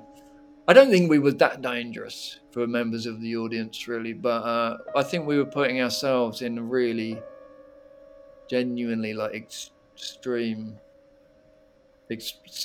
situations. Yeah, like uh, yeah, things would, would backfire a bit. I remember I was so angry, but I think I can really laugh at myself. What a prick, you know. But I was watching uh, 24 Hour Party People with Zegom Azizov, bless him, because he was an awesome guy we were running around with, and a fella, Jacob, and I was getting more and more wound up by the way they were uh, representing Ian Curtis, because I had this fucking ultra up myself fascination with uh, with Ian Curtis, and uh, I sort of flipped when they showed the Herzog film of the chickens in the fruit machine, like, uh, and Ian Curtis's legs dangling, and I thought it was so irreverent and uh, I, how how stupid. And I just flipped and I threw a can of Stella at the TV screen, and I smashed up this huge, really heavy uh, chair, and I ran out of my house. I climbed out the fucking window, and. Uh, and I ran and ran with bare feet, and I hid in the Victoria Park. I climbed over a big spiky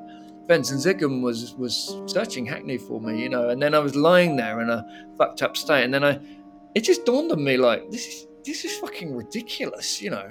You've just behaved like that over a, a fucking twenty four hour party, people, you know. So I think I started to come out of that shit, you know. But uh, yeah, like what was it?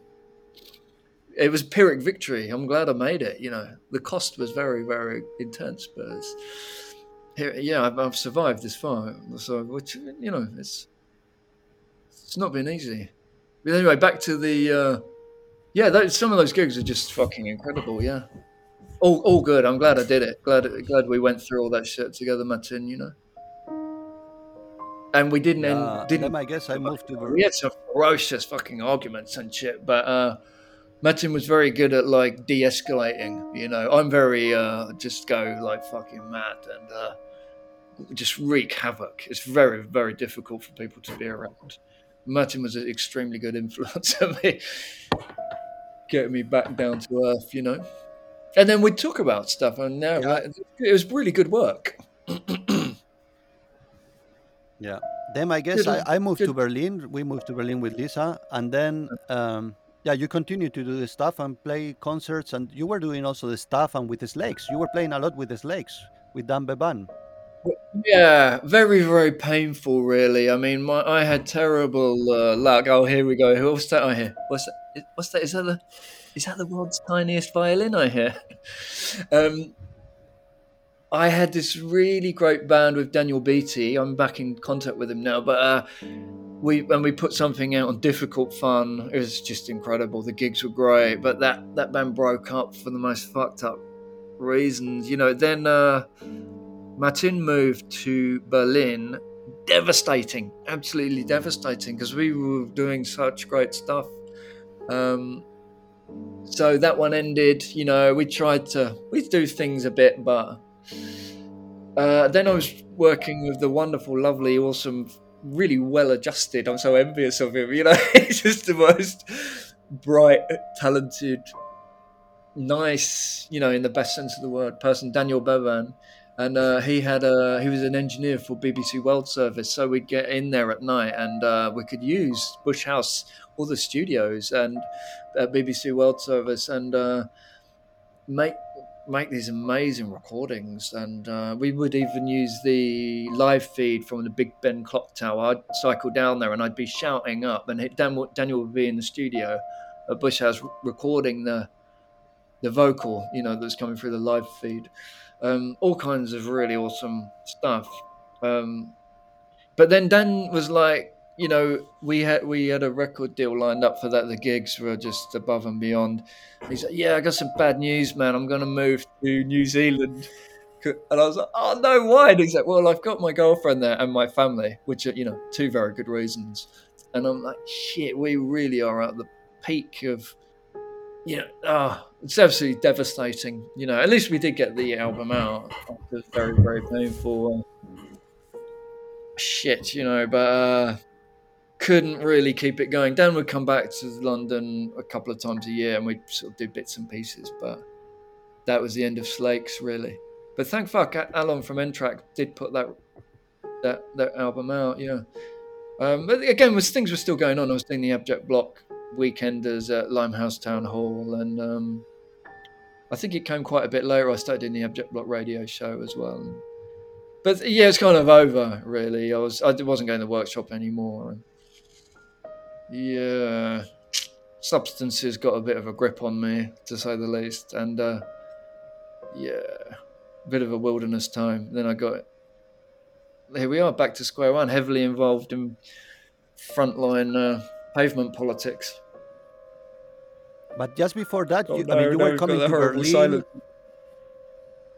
Uh, Yeah, yeah, and you true, also- true. You came to Berlin quite often, and you we released the solo, your double solo record, which is amazing with Takunami. We released it, and you remember the Oh, thank you. the concert uh, celebration, the you know the concert release of this Uh, Ausland. at the at Ausland. Yeah, Yeah, yeah. I mean, they were great nights, weren't they? Yeah, I mean, uh, yeah, true. I d- yeah, I was coming yeah. to Berlin a lot, and I had this plan to like be there for six months and be London six months. Yeah, uh, and I started buying equipment, which and storing it at Martin's place, and uh, yeah, we played quite a lot of gigs there. They, they were Berlin was very, very exciting. I haven't been there for a while, but uh, a few years now. I I loved going there. Um, and Yeah, it's a we- we- connection. There's a connection with Claire Rosset because we did um, a couple of collaborations with uh, Philip Best. yeah, you remember yeah, those concerts?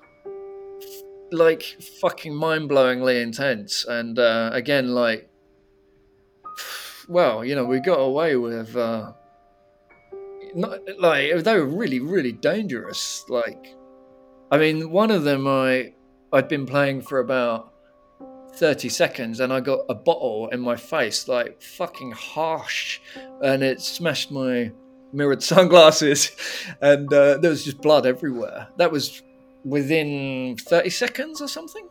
Valerio, it was a fucking idiot, you know. I think it's probably because I spat in his face, you know, so it's my fucking fault, you know. Um, well, I'm not sure if I did. I think I spat on him at Ausland, but not in the basement with with Bestie, you know. And I'm like, I just said the show, the show must go on. They just, uh, it was fucking mad. Um, and Philip really gave it 101%. We all did. We re- and it was rammed. It was this tiny claustrophobic basement death trap. Fucking mad. Like really, Yeah. really pushing it. It was just like all or nothing, like going into sort of into the zone, transcendental state. Like the audience were going fucking Um yeah, I remember this fella Paul who had Baron Bumblood and he was talking afterwards because I went over to Berlin in a, with a crew. You know, as a Luke and uh, Steve from Birds of Delay, and really lovely, lovely people. And Baron Bumbler Paul was like, the vibe was just like what's like what's gonna happen next like you didn't know what was gonna happen next and you could fucking say that again you know. I mean i'm not gonna quote. Philip said to philip was because we were up for like he was a, a, friend but we wanted to sort of fuck him up as well fuck each other up and push and pull the pull the rug from under each other's legs you know. Everyone i think had their agenda i'm gonna do some fucked up secret shit on Martin tonight that he won't know what's fucking hit him but shit, man, you know, and just trying to make it really count, all or nothing, man, you know. And yeah, there's broken glass and blood, and but we've we've uh, hated that shit as well. So we were bringing in like um, camp, and uh, I brought in like homoerotic stuff and yeah, man, it was a, it was like partly a fucking good laugh, but like way way other kinds of mad mad mad shit too. Like it's all coming back to me. There's a recording of it, isn't there? But Jesus, man, I thought Martin was going to kill me within about a minute. yeah, because I just started attacking you, slapping him and spitting, slap, spit, because that came from this awful thing that had happened to Joel Stern at your 21st birthday party, like 20 years before Martin threw this party, and uh, we've got to bring this one up, man.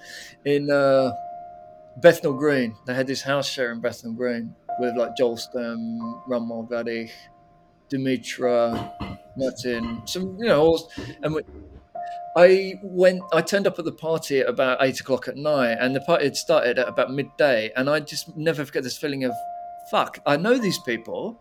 Th- but they're not the people I know. They're like zombie versions. Do you know why? It's because it was one of the hottest days of the year, and they've been drinking all fucking day in the in the heat, and they were very. I'd never seen anything like it. It was proper like uh, body snatchers, and uh, within seconds, like this, Martin's shouting at this this fucking mad guy who's really little, and he was a real troublemaker.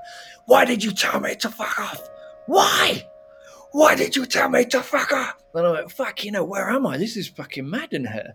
And then uh, Suki Burke was there wreaking havoc. She stuck a uh, youth tampon on the wall. And um, then you've got this, I think Ender. Ender, I think he was. And he's like slapping Joel Stern. And I'm like looking at it thinking, this is partly why I later got into standing up for myself against bullies and stuff. Because I was like a pacifist back then. God, what a mug.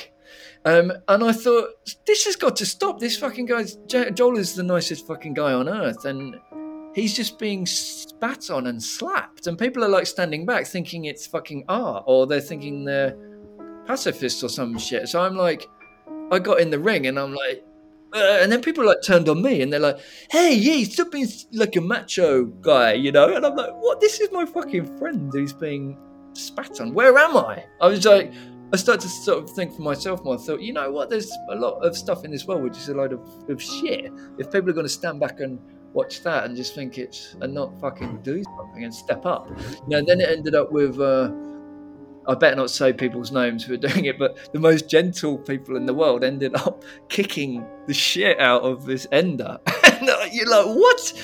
These sort of uh, uh, really gentle uh, experimental music people, were like they were so wasted. The, they're like stamping up and down on him out in the street, and uh, like no no exaggeration whatsoever. Like at least three meat wagons pulled up. These police uh, big uh, cop vans, you know, it's fucking mad. You know, so then fast forward to Berlin, what, 15 years later, I suppose. I was referencing the, I guess, the trauma of seeing that assault on uh, on Joel, on Martin, the spitting and slapping. And then I'd already done it with Martin, and he'd had enough of it now because he was doing shit like that to me. But uh, it was nothing like what happened with poor Thingy when that poor performance artist got human feces put in their mouth. You know, got arrested for doing that. But Martin just like flipped and, and like pinned me down on the floor and screaming. And I remember just being like in this stunned state because it was this fine line between are you going to flip and is it going to be like a real fight or is are we going to just be like oh we're performing it was it was a kind of a dangerous tightrope to walk yeah It's not interesting with the enda with enda with enda that slapping thing. The thing is that we came we went together to the first concert that I went to see Whitehouse at the Red Rose, and basically Mm. He was in the first in the first row, and he was antagonizing, yeah, Whitehouse, and you know, are you Whitehouse? Are you Whitehouse? And then Peter Sotos will come to him and just basically slap him. You know, so basically Right, right. Peter Sotos was doing that to Enda, and then he ended up doing that to Joel, and then Oh you did it to God, me. is the- So it's, uh, it's something that kind of troubles. And the thing is that this is Oh, on a video. You can see you can see him in the video, and he also you know just pour a bottle of beer into Endas. You know, like uh, you know. So that is is funny thing with these Ah. performative abuses.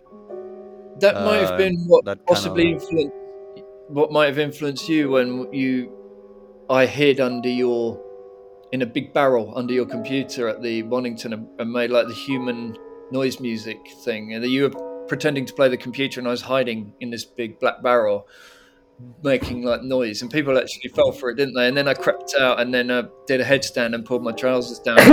And Martin poured a bottle of beer on my on my uh, naked, uh, you know, hemorrhoids, you know. Um, yeah, I mean, there's funny shit like that. The Foundry wasn't there. Like, play, you were playing my ass with a guitar jack plug and stuff, and it's fucking hilarious because you hear Martin go, woo, woo, woo, woo, woo. Because I'm like slapping the floor and fucking laughing my head off as well, and the people in the audience are like really laughing and, and flip, flipping out and shit, you know. So uh, oh, it's funny. So that That's that- a that's a very that interesting little connection. That's a very interesting connection. Um, it came out actually uh, in the last uh, social discipline with uh, Claire Rosé, but it's a connection between yeah because Dylan Noyuki's uh, Karen were there. I remember Karen saying, yeah, "I can feel the energy," totally taking yeah, the yeah. piece she out of said, us, Come on. and it was and Dead on, do it." Machines. Ah, Ca- yeah, yeah, yeah. uh, I, I remember also um, Dylan, uh, Dead Machines were playing, uh, which is John Olson and her wife. Um, forgot her name. I think she was in 16 Bitch Pile Ups. Really amazing Detroit band at the time. Nice really. people, that, that they? kind Yeah. of made a connection to the noise, with the noise scene. Uh, Yeah. yeah, that was like okay. There was it was interesting because okay, uh, lo- we were yeah between New London Silence, then you know going to Berlin sometimes, maybe at that time, maybe not, and then the American noise. So I guess it was a kind of amazing. And then Lee Gamble was organizing concerts at the time. It was a very interesting mix. But then, yeah. So then when we were in Berlin, um, and then you started with the substances, or when did you start They with the stuck, substances? weren't they? Hmm. Say again, sorry. Uh, I don't know if you want to go into it, but like, like the substances, when did they start? Yeah, yeah. Uh, probably about 2012. Yeah, yeah. Sadly, yeah. Big, big, No, big fucking battle. I, it, it was before. It was before, because uh, Uh, the, we did the. It was like Rotterdam when we Yeah, did yeah, you might be right, humiliated. yeah. Uh, it was 2000 and it was 2007. Yeah, you're right, actually, because I'm thinking it was about 12, 13 years ago. It, that's where I'm getting 2012 from.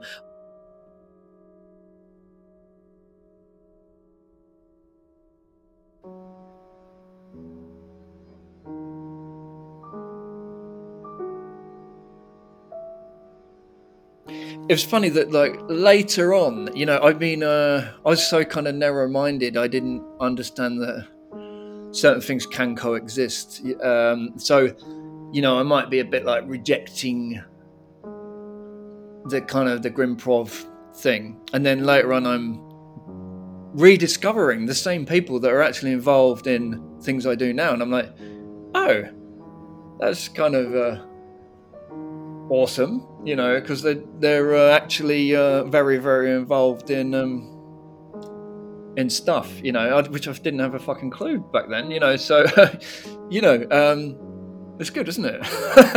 you can, you can actually be doing many different things. Yeah, I Yeah, think like ma- you know- Nathaniel Catchpole, no? exactly. Yeah, he's he's a very good. Uh, he was writer for a political writer, you know, and he's very involved. Yeah, yeah, with some, you know, with some very very good work. So that was amazing to sort of Yeah, so it's like- meet him again in a different part of my life later, much decade, you know, like ten years, fifteen years later, after first meeting him in a uh, improv gig, you know. Last thing I would have thought is he's involved Yeah. in another thing. yeah. And and So- how how do you think it, the whole th- th- this yeah how, how do you think the whole substances kind of uh, started to I mean it was London no London was the I mean Yeah, it is interesting that you mention you mention heroin in the Lime Rotten house because some people went into heroin but Sadly, yeah. uh, you you didn't go in, you didn't go into that uh, I mean, it was. but and, how, how did uh, it start I remember there was some of that shit around, and I was uh, on something else, and I said to my friend, like, "Whatever you do, never, never offer me this shit." You know, thank fuck, you know. Uh, but it was close, you know, because you'd be going to, I'd be going to these stupid twelve-step death cult meetings, NA, CA, AA, all that shit. I was they fucking sucked me in for twelve years odd, and you pick up more tips on how to use drugs in there than you. I mean, I'd be going there on a horrific come down off uh, loser powder, and there's a fella going, "Well, why didn't you use a bit of brown to come down off it? That would, that would be." I'm like, "What?" You know, awful. I hate. I hate twelve step, man. It's fucking vile. It's it should be wiped off the face of the earth. I I work this incredible book called Rational Recovery, and the the solution is as old as the hills. It's, I really recommend that book if anyone's struggling with any kind of addiction. Rational Recovery, amazing, amazing book. Smart Recovery is good as Oh, well. great. Yeah, I mean, uh, bad, bad, uh, bad days for me. That stuff. But how, how did it start? I mean, was it? I mean, London. I guess London. It was Yeah. around. It, it was in Yeah, London, and yeah. you know, You realise that it's not everyone in the uh, sort of art game and music world is particularly ethical, you know. And uh, I just got uh, like a bit involved with the, with the wrong crowd, you know. And uh, suddenly, start stuff starts appearing, and uh, it just took over, took over my my world, and you start not giving a fuck about anything else, you know. Awful. I'm glad to be out of all that crap. But it's been very that's difficult. Great. That's great that you got out. Thanks. Yeah, you've always been very supportive, Martin. You know. But yeah, I mean, uh, But then, I don't know about too many anecdotes and war stories on that one, but we had some tricky times. We did this incredible tour of North America, you know, and there, were- there's a bit of there were things flying around, and it didn't exactly bring out the the best side of my personality. And I'll never forget Martin's like, Tim, it it doesn't suit you. it doesn't suit you. Which is such a sweet this way of, you know, this tour bring, was bring it home, the- man. You t- know. t- talking about logistics. This tour was absolutely crazy. First concert in Montreal, second in Austin, Texas, Dale, dale. third in uh, Oakland. Like yeah, basically the first concert in uh, Montreal. We really, really it was one of the, our best concerts. I think it's online. It very like, good, and people one, yeah. were roll people were really totally into it. And then the other Yeah. one, the next one in Austin with Drunk Driver was, you know, nobody Yeah, they were not into it. Everybody We left. emptied the venue in about uh, two minutes flat, didn't we? I think we thought, oh yeah, this is like the sort of uh, left wing bit of Texas, you know, and this is going to be a really the audience will be really interested in what we're doing, you know. And they just fucking left after seconds. gutting. Yeah, and my mate didn't even turn up from Glasgow uh, that I'd met in like 1990. You know, he he didn't even come. You know? So we, uh, yeah, difficult tour because we did that tour by renting cars, riding Greyhound buses, riding Amtrak. I'll never forget the 12 hour journeys on Amtrak, flying around. I mean, can you imagine flying? I think, was it from Texas to Sacramento? The amount of money uh, to play a That- tiny youth club, a teeny weeny youth club, you know, and the audience were very young and there was, uh, and I'm just like, could not go through with some of this shit, but we fucking had to push ourselves. I'm just like ripping my hair out, pacing around, going, "These kids do not need us. We've got nothing to offer them. Like I can't inflict our shit on these poor kids." And they didn't. They were very. The promoter was angry because he thought it was going to be Billy Bell, and he was very angry with us. We did Death Like Hemorrhage High and Contra. Kind of the head fuck show that without even any drum kit or guitar, I think, and uh, yeah, I'll never forget. He was a big fellow at a radio show, didn't he? And uh, but um, DJ Martin- DJ Rick, big Yeah, thank you for this yeah, Martin warned me because we had a like a holiday, wonderful, you like too good to be true kind of thing in uh, LA. Um, lovely time we had, you know, and uh, going on a, uh, yeah, uh, what was it? Ta- um, taco crawl. You know, we had like t- ten different tacos wandering around and just awesome. Hanging out with Maya Lubinsky and you know, uh, yeah. Uh, but the Martin like warned me. He said like when we fly to the uh, east coast, it's gonna be get ready because it's gonna be rough. and fucking hell, he was right. Like, um, where was that place where these band? This is another reason I'm going to say something about hippies because they are not what they seem, not what they purport to be.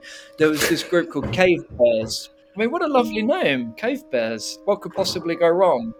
Um, they opened for us. Can't remember where that was, and uh, I think they were on in Maine. I think it was in Maine. in London. There was an amazing woman there, wasn't there? Wasn't there? We were hanging out with. She was really cool. Uh, Jessica she was a Ryland. Jessica Ryland, really That's amazing. amazing people we met. Cave Bears got like really fucking offended by what we were doing because we were doing some kind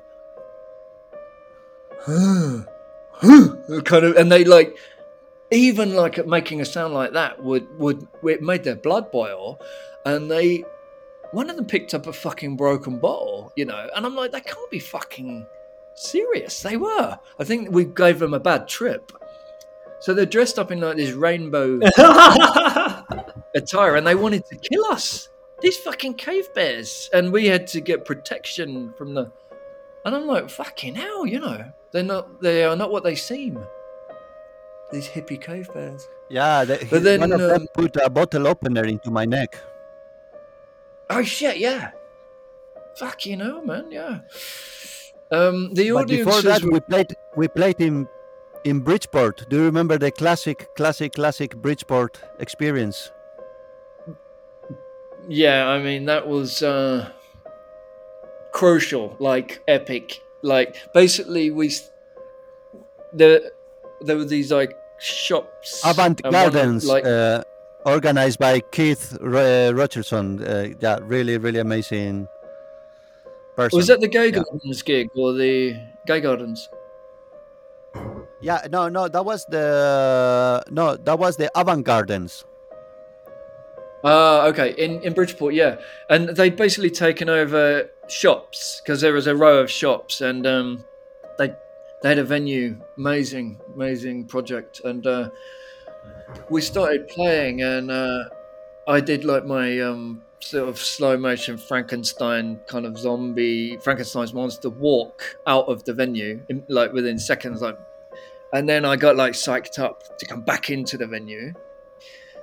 I, I come back into the venue and it's like the most headfuck thing, one of the most headfucks I've ever had because I'm in the venue, everyone has gone.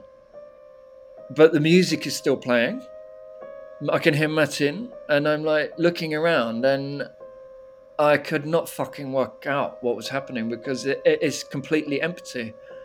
And it took me a few seconds to fucking. I thought I must have died or something. Then I realized I've I've gone into an empty shop and it's identical built identically to the venue next door. And the reason why i can hear the music is the music is leaking through. So uh, very very strange experience. I don't know if i've explained myself.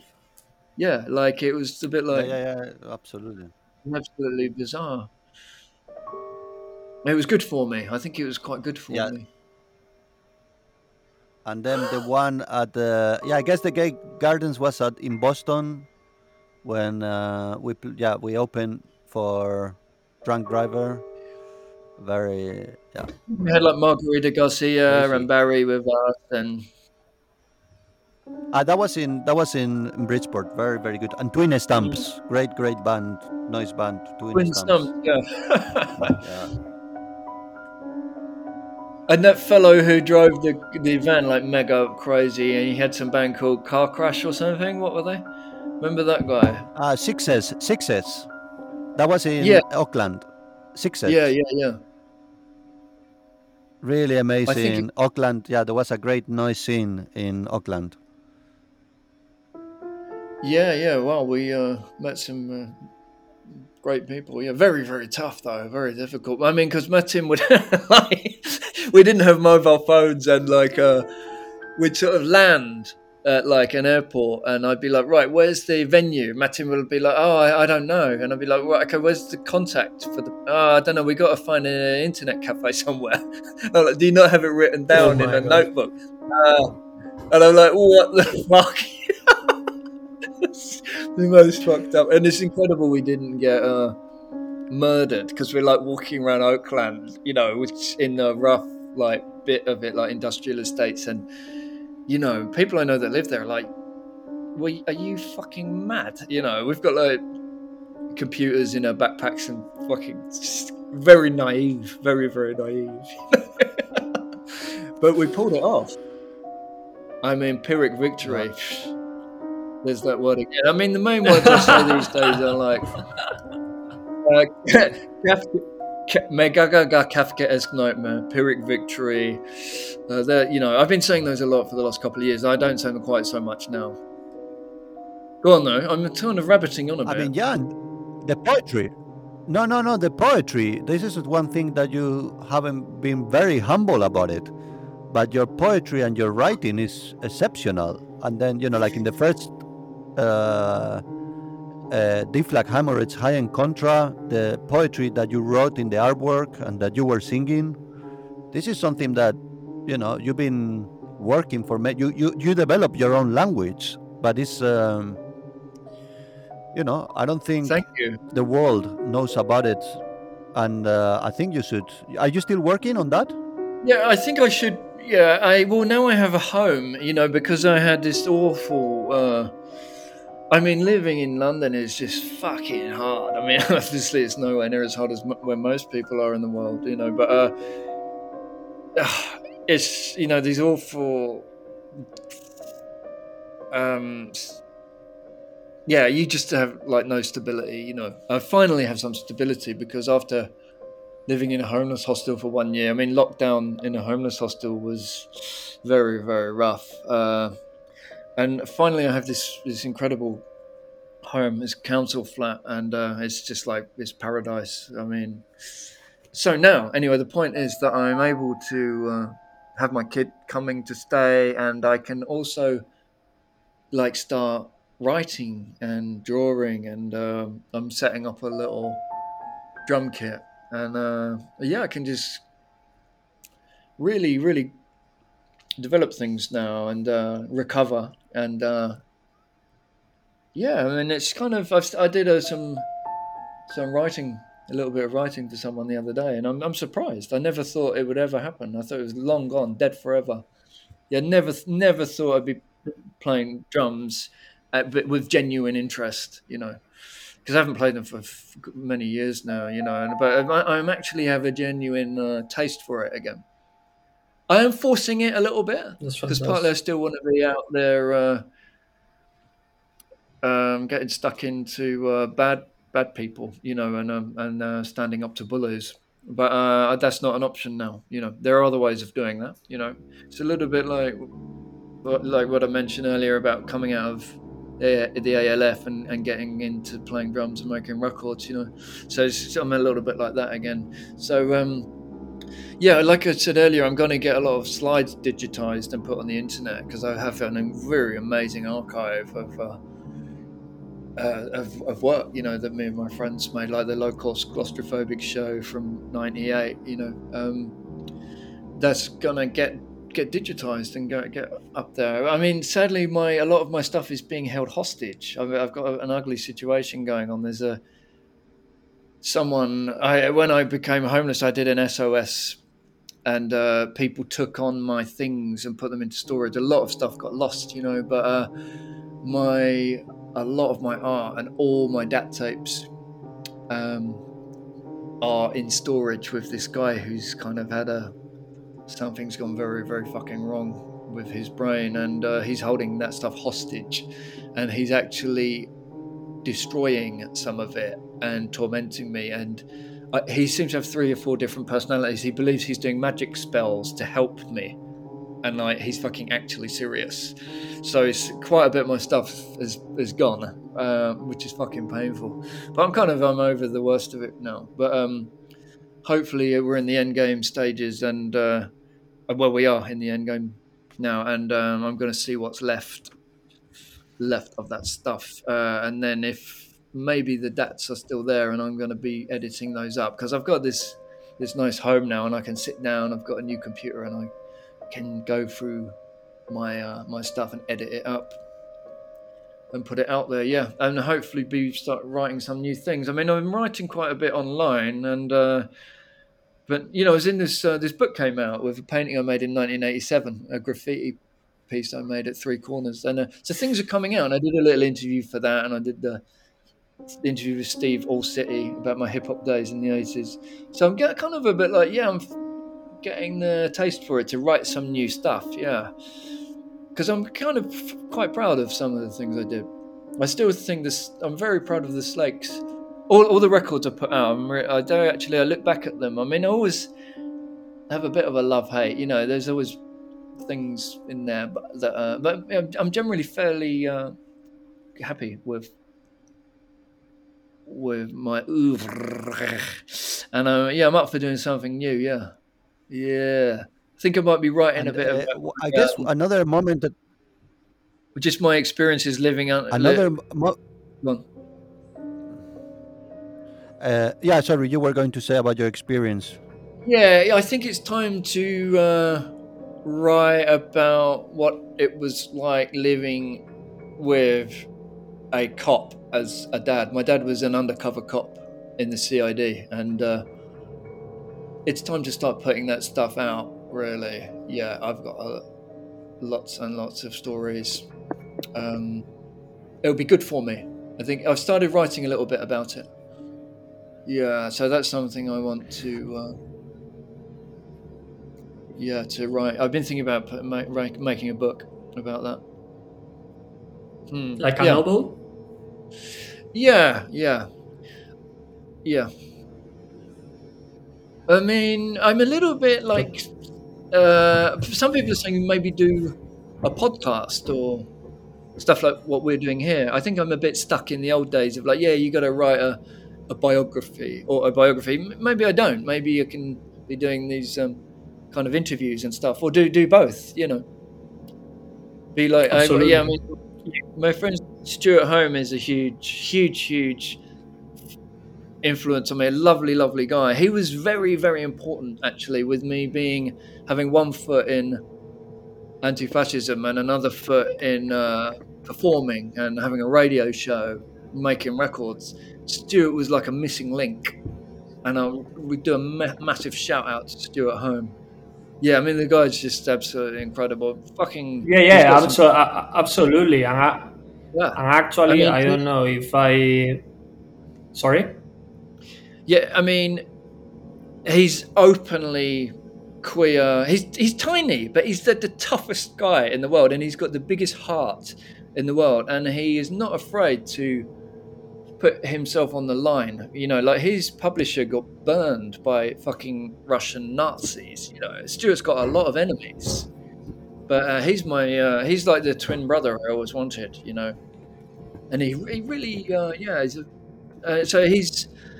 I think about him about because he wrote this absolutely wonderful book about his mother um, called Tainted Love, and my God, you know, wow, um, yeah. So uh, Stewart and and uh, is someone I think about a lot when I'm thinking about writing some more of my own story. You know.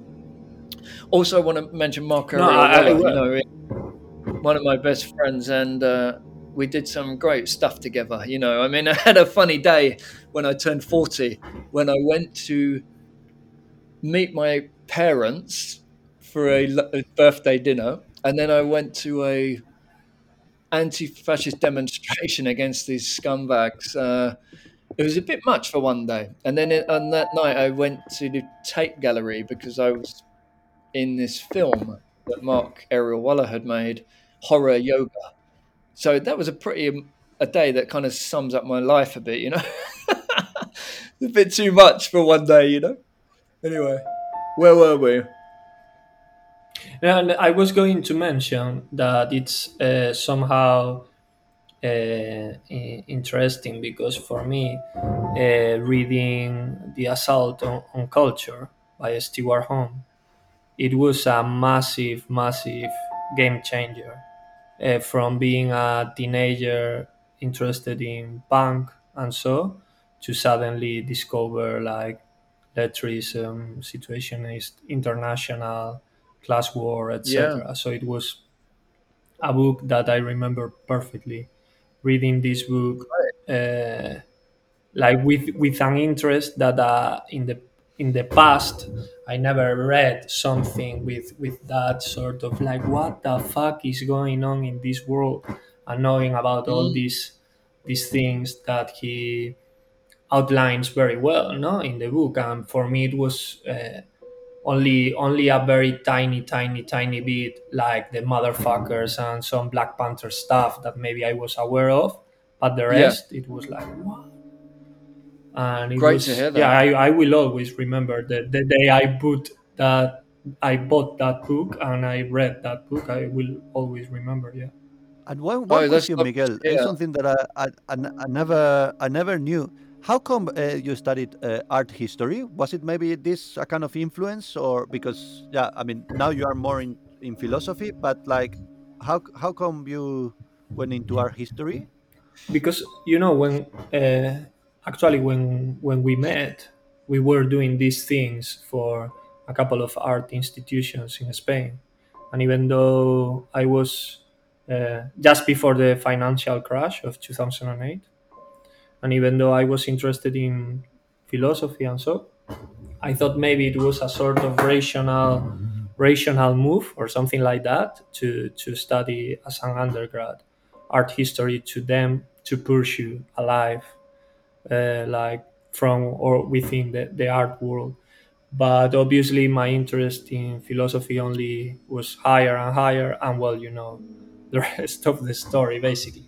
But yeah i finished my undergrad as art history because i thought yeah maybe this is a good idea. But then after 2008 the situation in spain regarding art and culture collapsed. So it, it was like nonsense.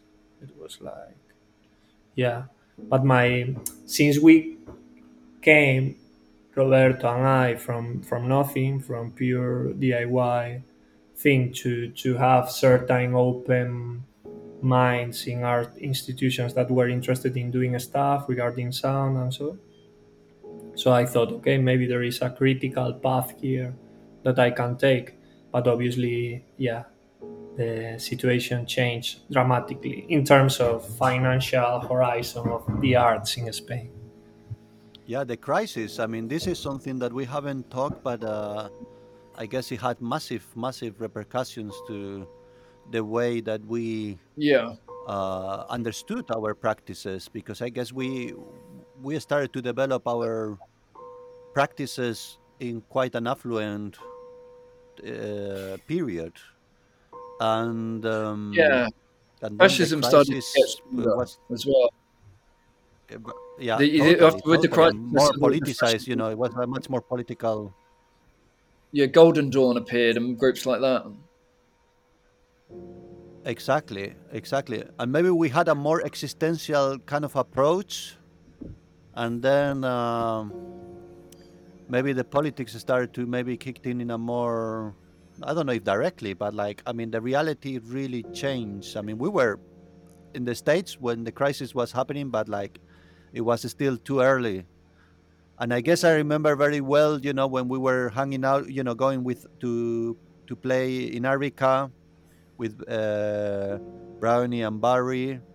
Uh, they were doing an amazing, amazing work. There was a lot of people from there who were involved in the student movement. I guess Yeah. that was uh, yeah also a very, very rich period. Um, Very important that you mention those. They, they, yeah, yeah. That I thank you for mentioning those events because they were huge for me. But that was a crucial turning point for me to engage with anti-fascism because there's a group called Sto de Lat, I think they were called, and they uh, they were, they did a very very good theatre piece, Uh, but they showed a clip of uh, Russian Nazis attacking uh, what they thought was an immigrant, a person of color sitting alone on a uh, on a subway train, and it I will never forget the sick, sickening, visceral reaction I had, and something changed. That's when I realized I had to put down the drumsticks and like get out there and start fucking taking these fuckers down, you know. Um, and they uh, then Pavlos was murdered in uh, Pavlos Pavlos Fyssas, murdered by these Golden Dawn cowards. Uh, he wanted to fight one of them one on one, but the prick fucking executed him with a with a knife. You know, when that happened, I thought, "Fuck." You know, this is now time to. I made some records, and now I'm going to learn how to fight, and I'm learn. I'm going to learn how to to outthink them, and I want to use my uh, art skills, like my situationist Dada surreal shit, to to live in their fucking brains and live in their dreams and be the last thing they think about before they go to bed and the first thing they think about when they wake up. Like I can get into their fucking minds, and because I was quite fucked up and right wing when I was a child, which I thankfully recovered from, I think I, I'm good at infiltrating them and working undercover and and uh, yeah, because you know, there's kind of one percent of what we do is is fighting. You know, street fighting. The most of it's learning how to fuck them up in every fucking way possible. You know, my my girlfriend was like, "Finally, you found a legitimate outlet for your sadistic creative streak. These, this is a, a, a, a worthwhile target. You know, so you've got you you found your niche. You know, but yeah." Um, yeah. So did you? Yeah. So you felt those? Yeah. I remember talking to people at the uh, Arika events, and they were very involved with uh, uh, opposing the police murders of uh, of people of color and things like that. And it started to really wake me up, you know. And uh, I loved. I met. I made. so the chat, the chat event was part of the Arika. Yeah, yeah. I mean, some of the people at those events were just fucking awesome, man. You know, if you think also like Sasha Yeah. was there, uh, Sasha just blew my mind because he's a fucking great writer and artist, but he was also volunteering at a, uh info shop to help people who are struggling with um, poverty. And I'm like, fucking hell, like these people doing doing both, you know, doing a number of things. And I thought, yeah, like this is this it can be done yeah you know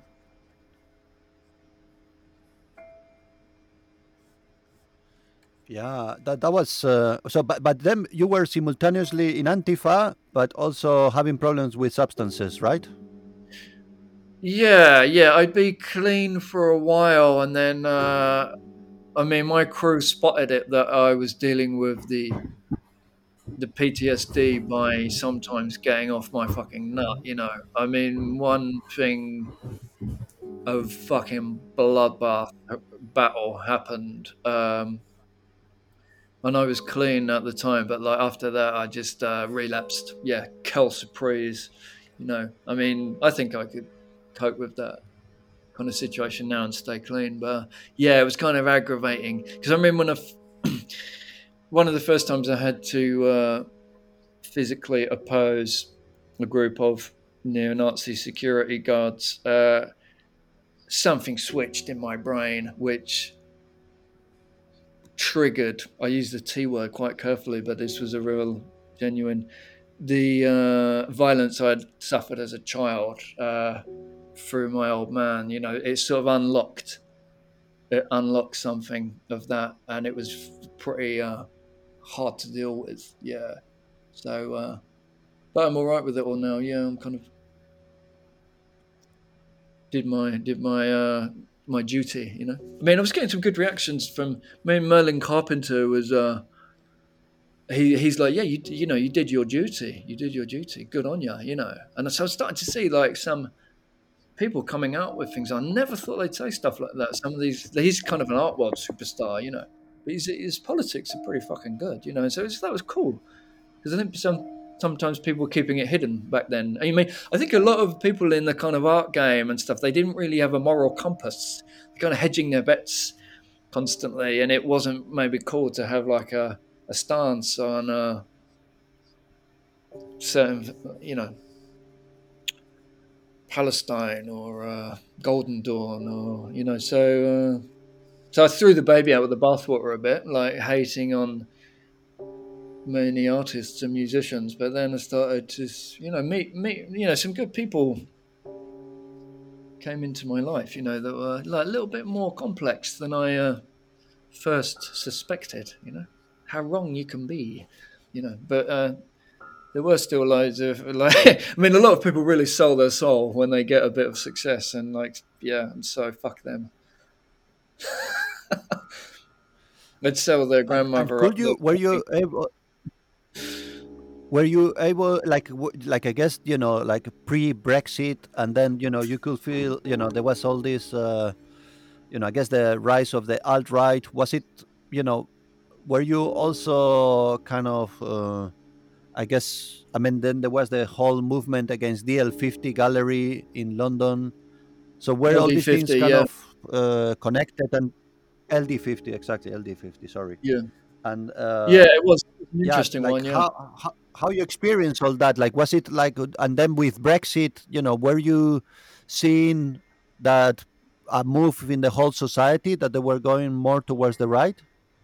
Uh, fucking right, mate. Yeah, I mean, LD50 is uh, especially fucking uh, offensive to me, and because uh, LD50 means lethal dose 50, and um, it's some incredibly fucking sick experiment they do on uh, sentient beings, you know, aka animals.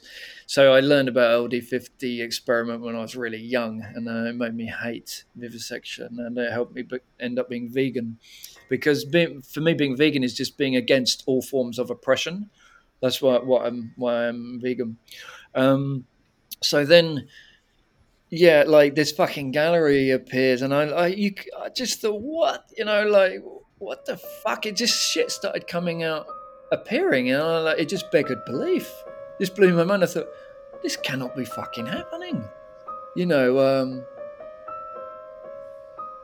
yeah, and then it sort of got on a bit of roll, and then next thing you know, you're he- hearing about uh, people being attacked, and uh, yeah, one of the first demonstrations I went on was because some Jewish people were attacked by Polish neo Nazis in Tottenham, and I'm, I was just like, what the fuck? And swastikas appearing. I'm like, this can't be. Things are fucking severely going backwards.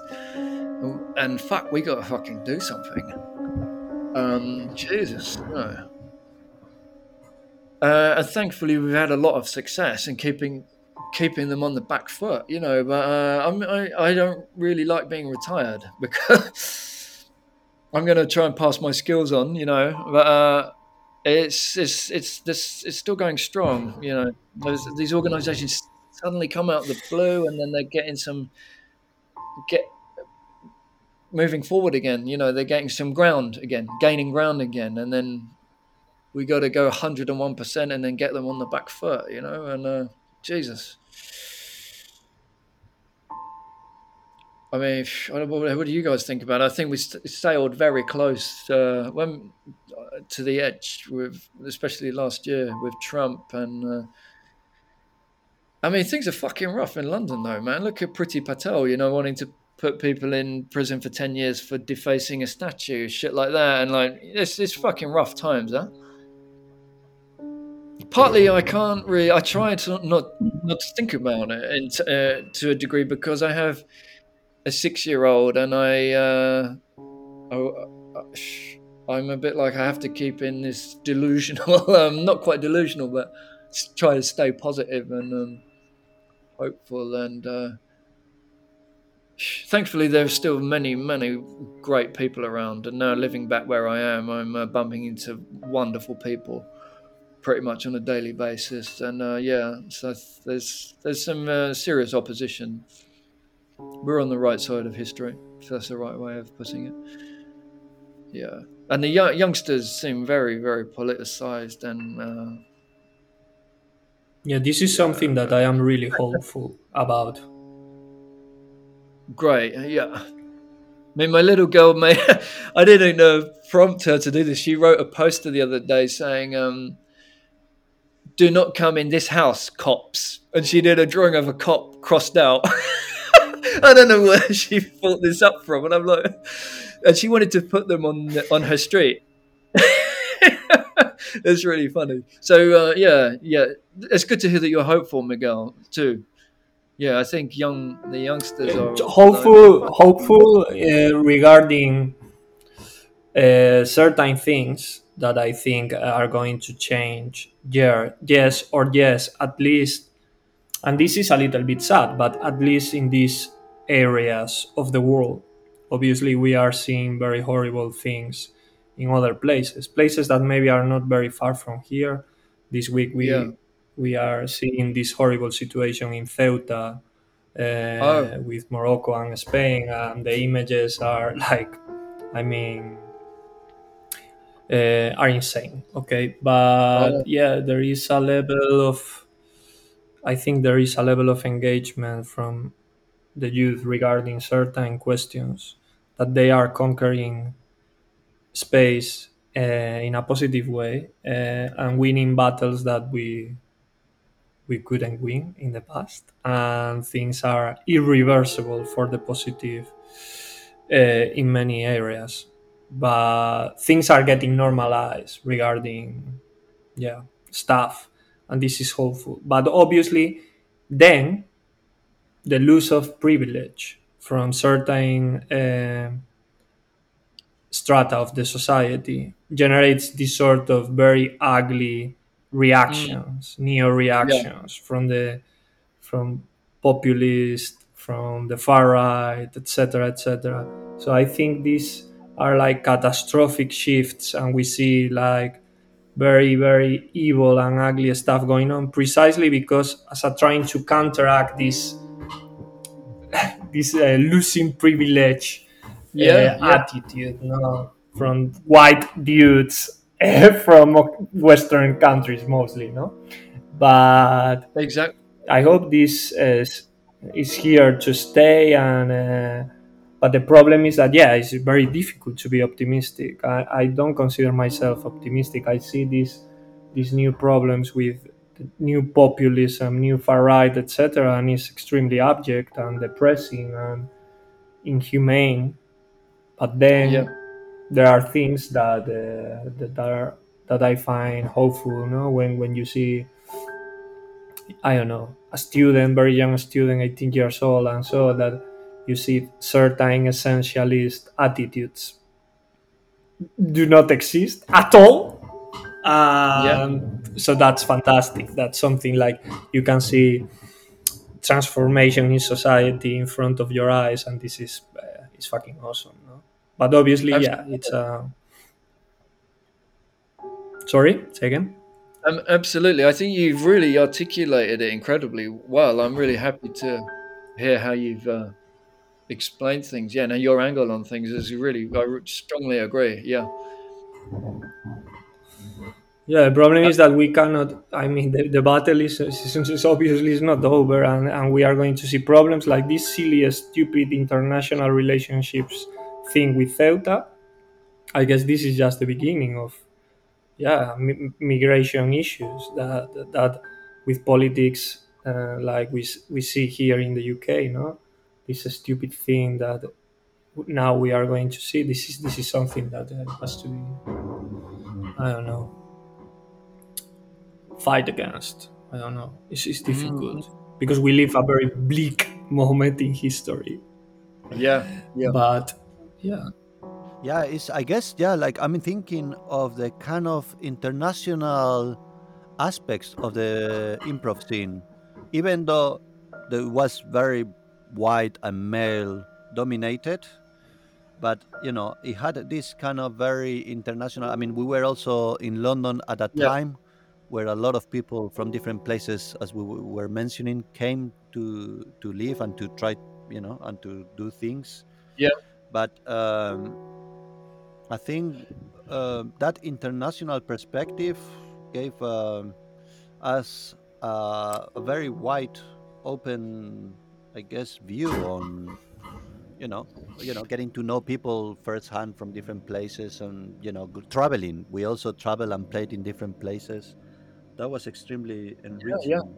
I, I, I guess Yeah. one thing that I want to ask you, um, because you know, I'm thinking of the different changes uh you know i mean i guess i guess yeah like i have to ask this thing about the gender issue you know like kind of we we came from a scene that it was very male dominated and we were fascinated also by a kind of sense of transgression uh that it was also probably also very male.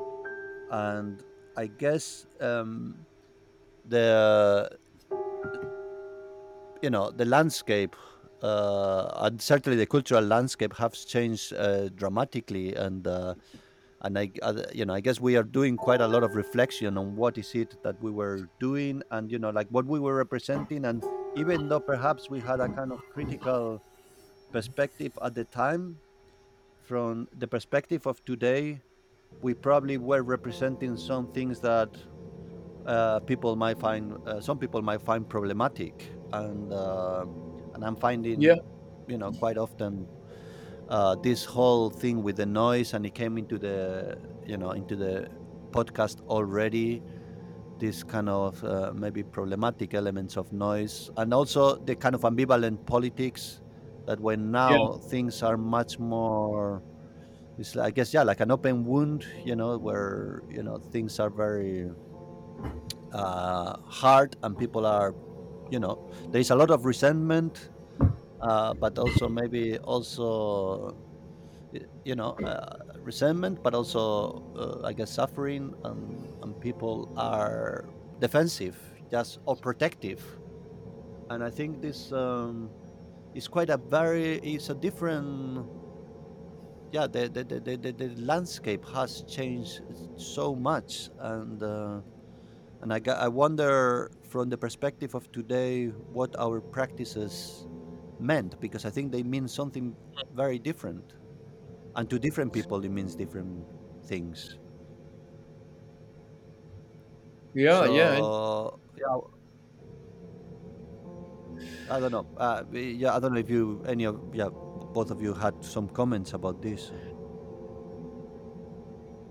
Yeah, um, I think my one of my last gigs was with Cindy Talk headlining Tectonics, and I'm really uh, very very happy to have met Cindy um, because we are really really on the same page politics wise, and uh, that we really had the best conversations and had such wonderful. Uh, times making music. Sadly, we didn't record, but um, uh, the you know, yeah, but my like some things I took from the things me and you were doing, Martin, and that it sort of fitted. It still worked okay in in Cindy Talk. It became yeah, I think I probably increased. I always had like a queer kind of camp kind of vibe to uh, the stuff we were doing. Not entirely, you know, but there's plenty of that in there, and uh, that's uh, that would probably go even stronger now with uh, if I did something new. Um, but yeah, I mean, uh, what an you really. Uh, I just thought like, what the fuck kind of record would I make now? Or what kind of gig would I do? Would I mean, yeah, like. Maybe it would just fuck it's a big question. No i mean you've really i, I can't really it's fucked my head a bit like um this is a very very uh, interesting area now. Yeah yeah what you're saying. Because we're thinking of But I making think a, even trying to if- make a record. Fuck, go on. No, that I was thinking that even though when when you were uh, doing improv uh, much earlier than when when I started, it was already a, a male-dominated scene. Uh, but I don't think what you passed on nowadays. I don't see it anymore. Actually, in the crossfade with other experimental forms of music and underground music, I think that there is a um, very positive reading of this transformation. Maybe yes, it was a super male dominated scene, but they I mean, I don't see a sort of masculinity issue that created a. a I mean, I, we can point out uh, like different problems with the with, very uh, well-defined genres like noise, etc. But in general, the, the the methodologies and the attitude of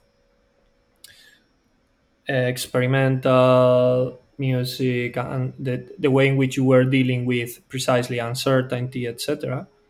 And now it seems that different communities, like uh, different gender identities, are part of uh, this so-called milieu of I don't know myriad of Yeah. forms of understanding improv without a lot of uh, still uh, well i mean still i'm pretty sure we have problems but it's not the worst case scenario that i can imagine from different disciplines i don't know maybe Machin or you disagree but No, I think I think maybe you're right in the sense that by you know kind of dealing with our own abjection and our own kind of, uh, I guess it was like exposing our subjectivity, like putting out on the stage, playing with it, like this. You know, is it real performance? Is it not? Is it the persona? Is it like kind of trying to bring out those kind of problematic experiences and perform it, but play them? You know, uh, I Yeah, guess yeah, like what you mentioned about camp. I guess that made it for a less also, stable representation of what you are. So it's like you know, it's like improvising with your own subjectivity, and I think maybe that makes it a much more open and Yeah. destabilizing, ki- kind of more fragile kind of a space where you know things are for, you know up for grabs and you know being questioned. Yeah. Yeah, I mean, uh, I, this is it's incredible we pulled that tour off because I think it was 24 dates because that we every gig we did was like 101 percent, and it was kind of like all or nothing. It wasn't like a manicured, rehearsed presentation. It was very, very dangerous. I think psychologically for oneself, like almost kind of like having a ner- fucking nervous breakdown on in public kind of thing, but mixed with these extremely uh, manicured little tricks and stuff, but like and, and but fucking that up as well, undermining and uh, yeah, um, and I think it actually brought some good into the world. You know, I mean, someone, some young queer anarchist person emailed me recently with this just absolutely wonderful email about uh, what the album Luxury and. Uh, and they really uh, it, i really feel good that we we didn't like make the world a fucking more macho place or more ugly place we brought some fucking it was worth losing a bit of my own uh, putting myself in danger you know um and uh, yeah like something re- it was we, we brought some some good things into the world i think you know? Yeah. Another question, just like maybe to start to uh, wrap up, uh, is uh, I-, wanted to simply get to know your opinion on social media. Because that's another change that is, has been Okay, happening. I mean, the crisis has been something that it, it came, you know, like uh, them the rise of far right popul- and Yeah, yeah. populism. But I guess another big change that occurred while we from when we started to now is the rise of social media. I remember you. I I mean, I don't have Facebook, but I remember you telling me the evil, as uh, telling me about the evil aspects of Facebook very, very early Oh, on. uh, fe- block. Yeah, like um, I say, like the, the internet can giveth and the internet can taketh awayeth. You know, it can it can really give and it can really fucking take. You know, I think you were the first person I ever met with a website actually, Mattin at mattin.org. You know, inspired by Jamie.com. I think. yeah, we forgot to mention Jamie, man. What what a character. Um, but uh, yeah, a lot of good has come from it because it helped me meet. The best thing that ever came through Facebook, I think, for me, oh, I hate to even say that, was meeting Stewart. Meeting Stewart, we were, built our friendship up through uh, through social media, you know, and then I started to meet him in person, and then we even did Who that. meeting who? Stewart Home. Stewart Home. No. And then we did the gig at your residency at Oto, me, Stewart, and Mark Aerial Waller, you know, which I think was it was minute I, I used I said it's the farewell gig and yet another farewell gig you know this has to be my last gig ever you know? And because uh, you know um and I just didn't want to do it and then we managed it was meant to be a solo but I uh managed to bring in Stewart and Mark to do most of the the work, and then I even dragged you out the audience, and we did the always look on the bright side of life, you know. um, anyway, but um, yeah, I, I mean, with uh, lockdown, especially, like I'm, I've been on uh, fucking instant grim a lot, and but some good came from that because I kind of treat it like a notebook a bit, and uh, um, uh, you know, it helped me re-engage with some people from the graffiti world, like Score, who I haven't talked to since 1987. Um, and then he's done an interview with me and put out this fucking incredible graffiti book.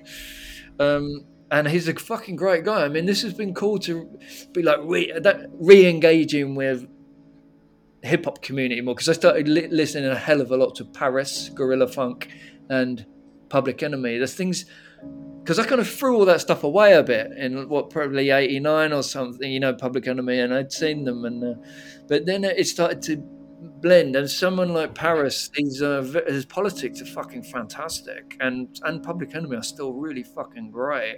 And then I'm finding people through the social media, like like I said, Score, Drax, Dexter. Uh, Dexter, I've actually been friends on and off with since 83, you know. But um, and they, they, I'm like, thank fuck, look at these people's politics. It's actually fucking great, you know. They really uh, like scored a project called for the campaign against living miserably. Um, a graffiti, a calendar of from dead graffiti artists. Two of my friends are in that calendar, Fun and Riff, and uh, I'm like, fuck, you know. Um, I kind of underestimated where some of my friends had gone to, you know, and they, then I'm having very nice surprises discovering them through the internet that their uh, fucking politics are awesome, you know. So, uh, but I also very, very much regret. Really, I put in like billions of fucking videos and photos and writing onto some shit like Facebook, and I'm like, why the fuck didn't I put that stuff on a website? You know, even on Flickr, so it's public access you know, I fucking what was I thinking? You know, I got really stupid. You know, and then if you think how um, Twitter and Facebook um, were massively empowering to far right nutcases, you know, uh, I mean, what the fuck? How can uh, Zuckerberg apparently is Jewish, yet um, Facebook has been an incredibly powerful platform for anti-Semitism. I mean, the guy must be fucking Satan or something. I'm like fuck and they uh, yeah they really had a really good run i mean uh, there's i think there's you know twitter recently has deleted something like googleplex amount of fucking far right uh accounts but um I just can't fucking believe what was happening on those sites. And my friend, she's dead now, and she got like hardcore death threats through Twitter. Nothing was happening to the perpetrators. You know, they they enabled like epic amounts of really fucking evil shit. And uh, I was listening to Adam Curtis the other day on a very good uh, podcast, and he's like talking about trying trying to get the uh, internet back. We would take take it back because uh, the crisis led to fucking Facebook and Google just becoming uber powerful, and uh, hopefully we can we can somehow take the internet back. You know. Um, I think I was very fucking naive with the internet. Mattin, you're always on my case to use open source. You you know, like not get sucked into this shit like MySpace and fucking. But you know, I did. I got very involved with it, and I have very mixed feelings about it. I think mostly quite fucking bad. Yeah, like about that shit. Hey ho, you know, live and learn, huh?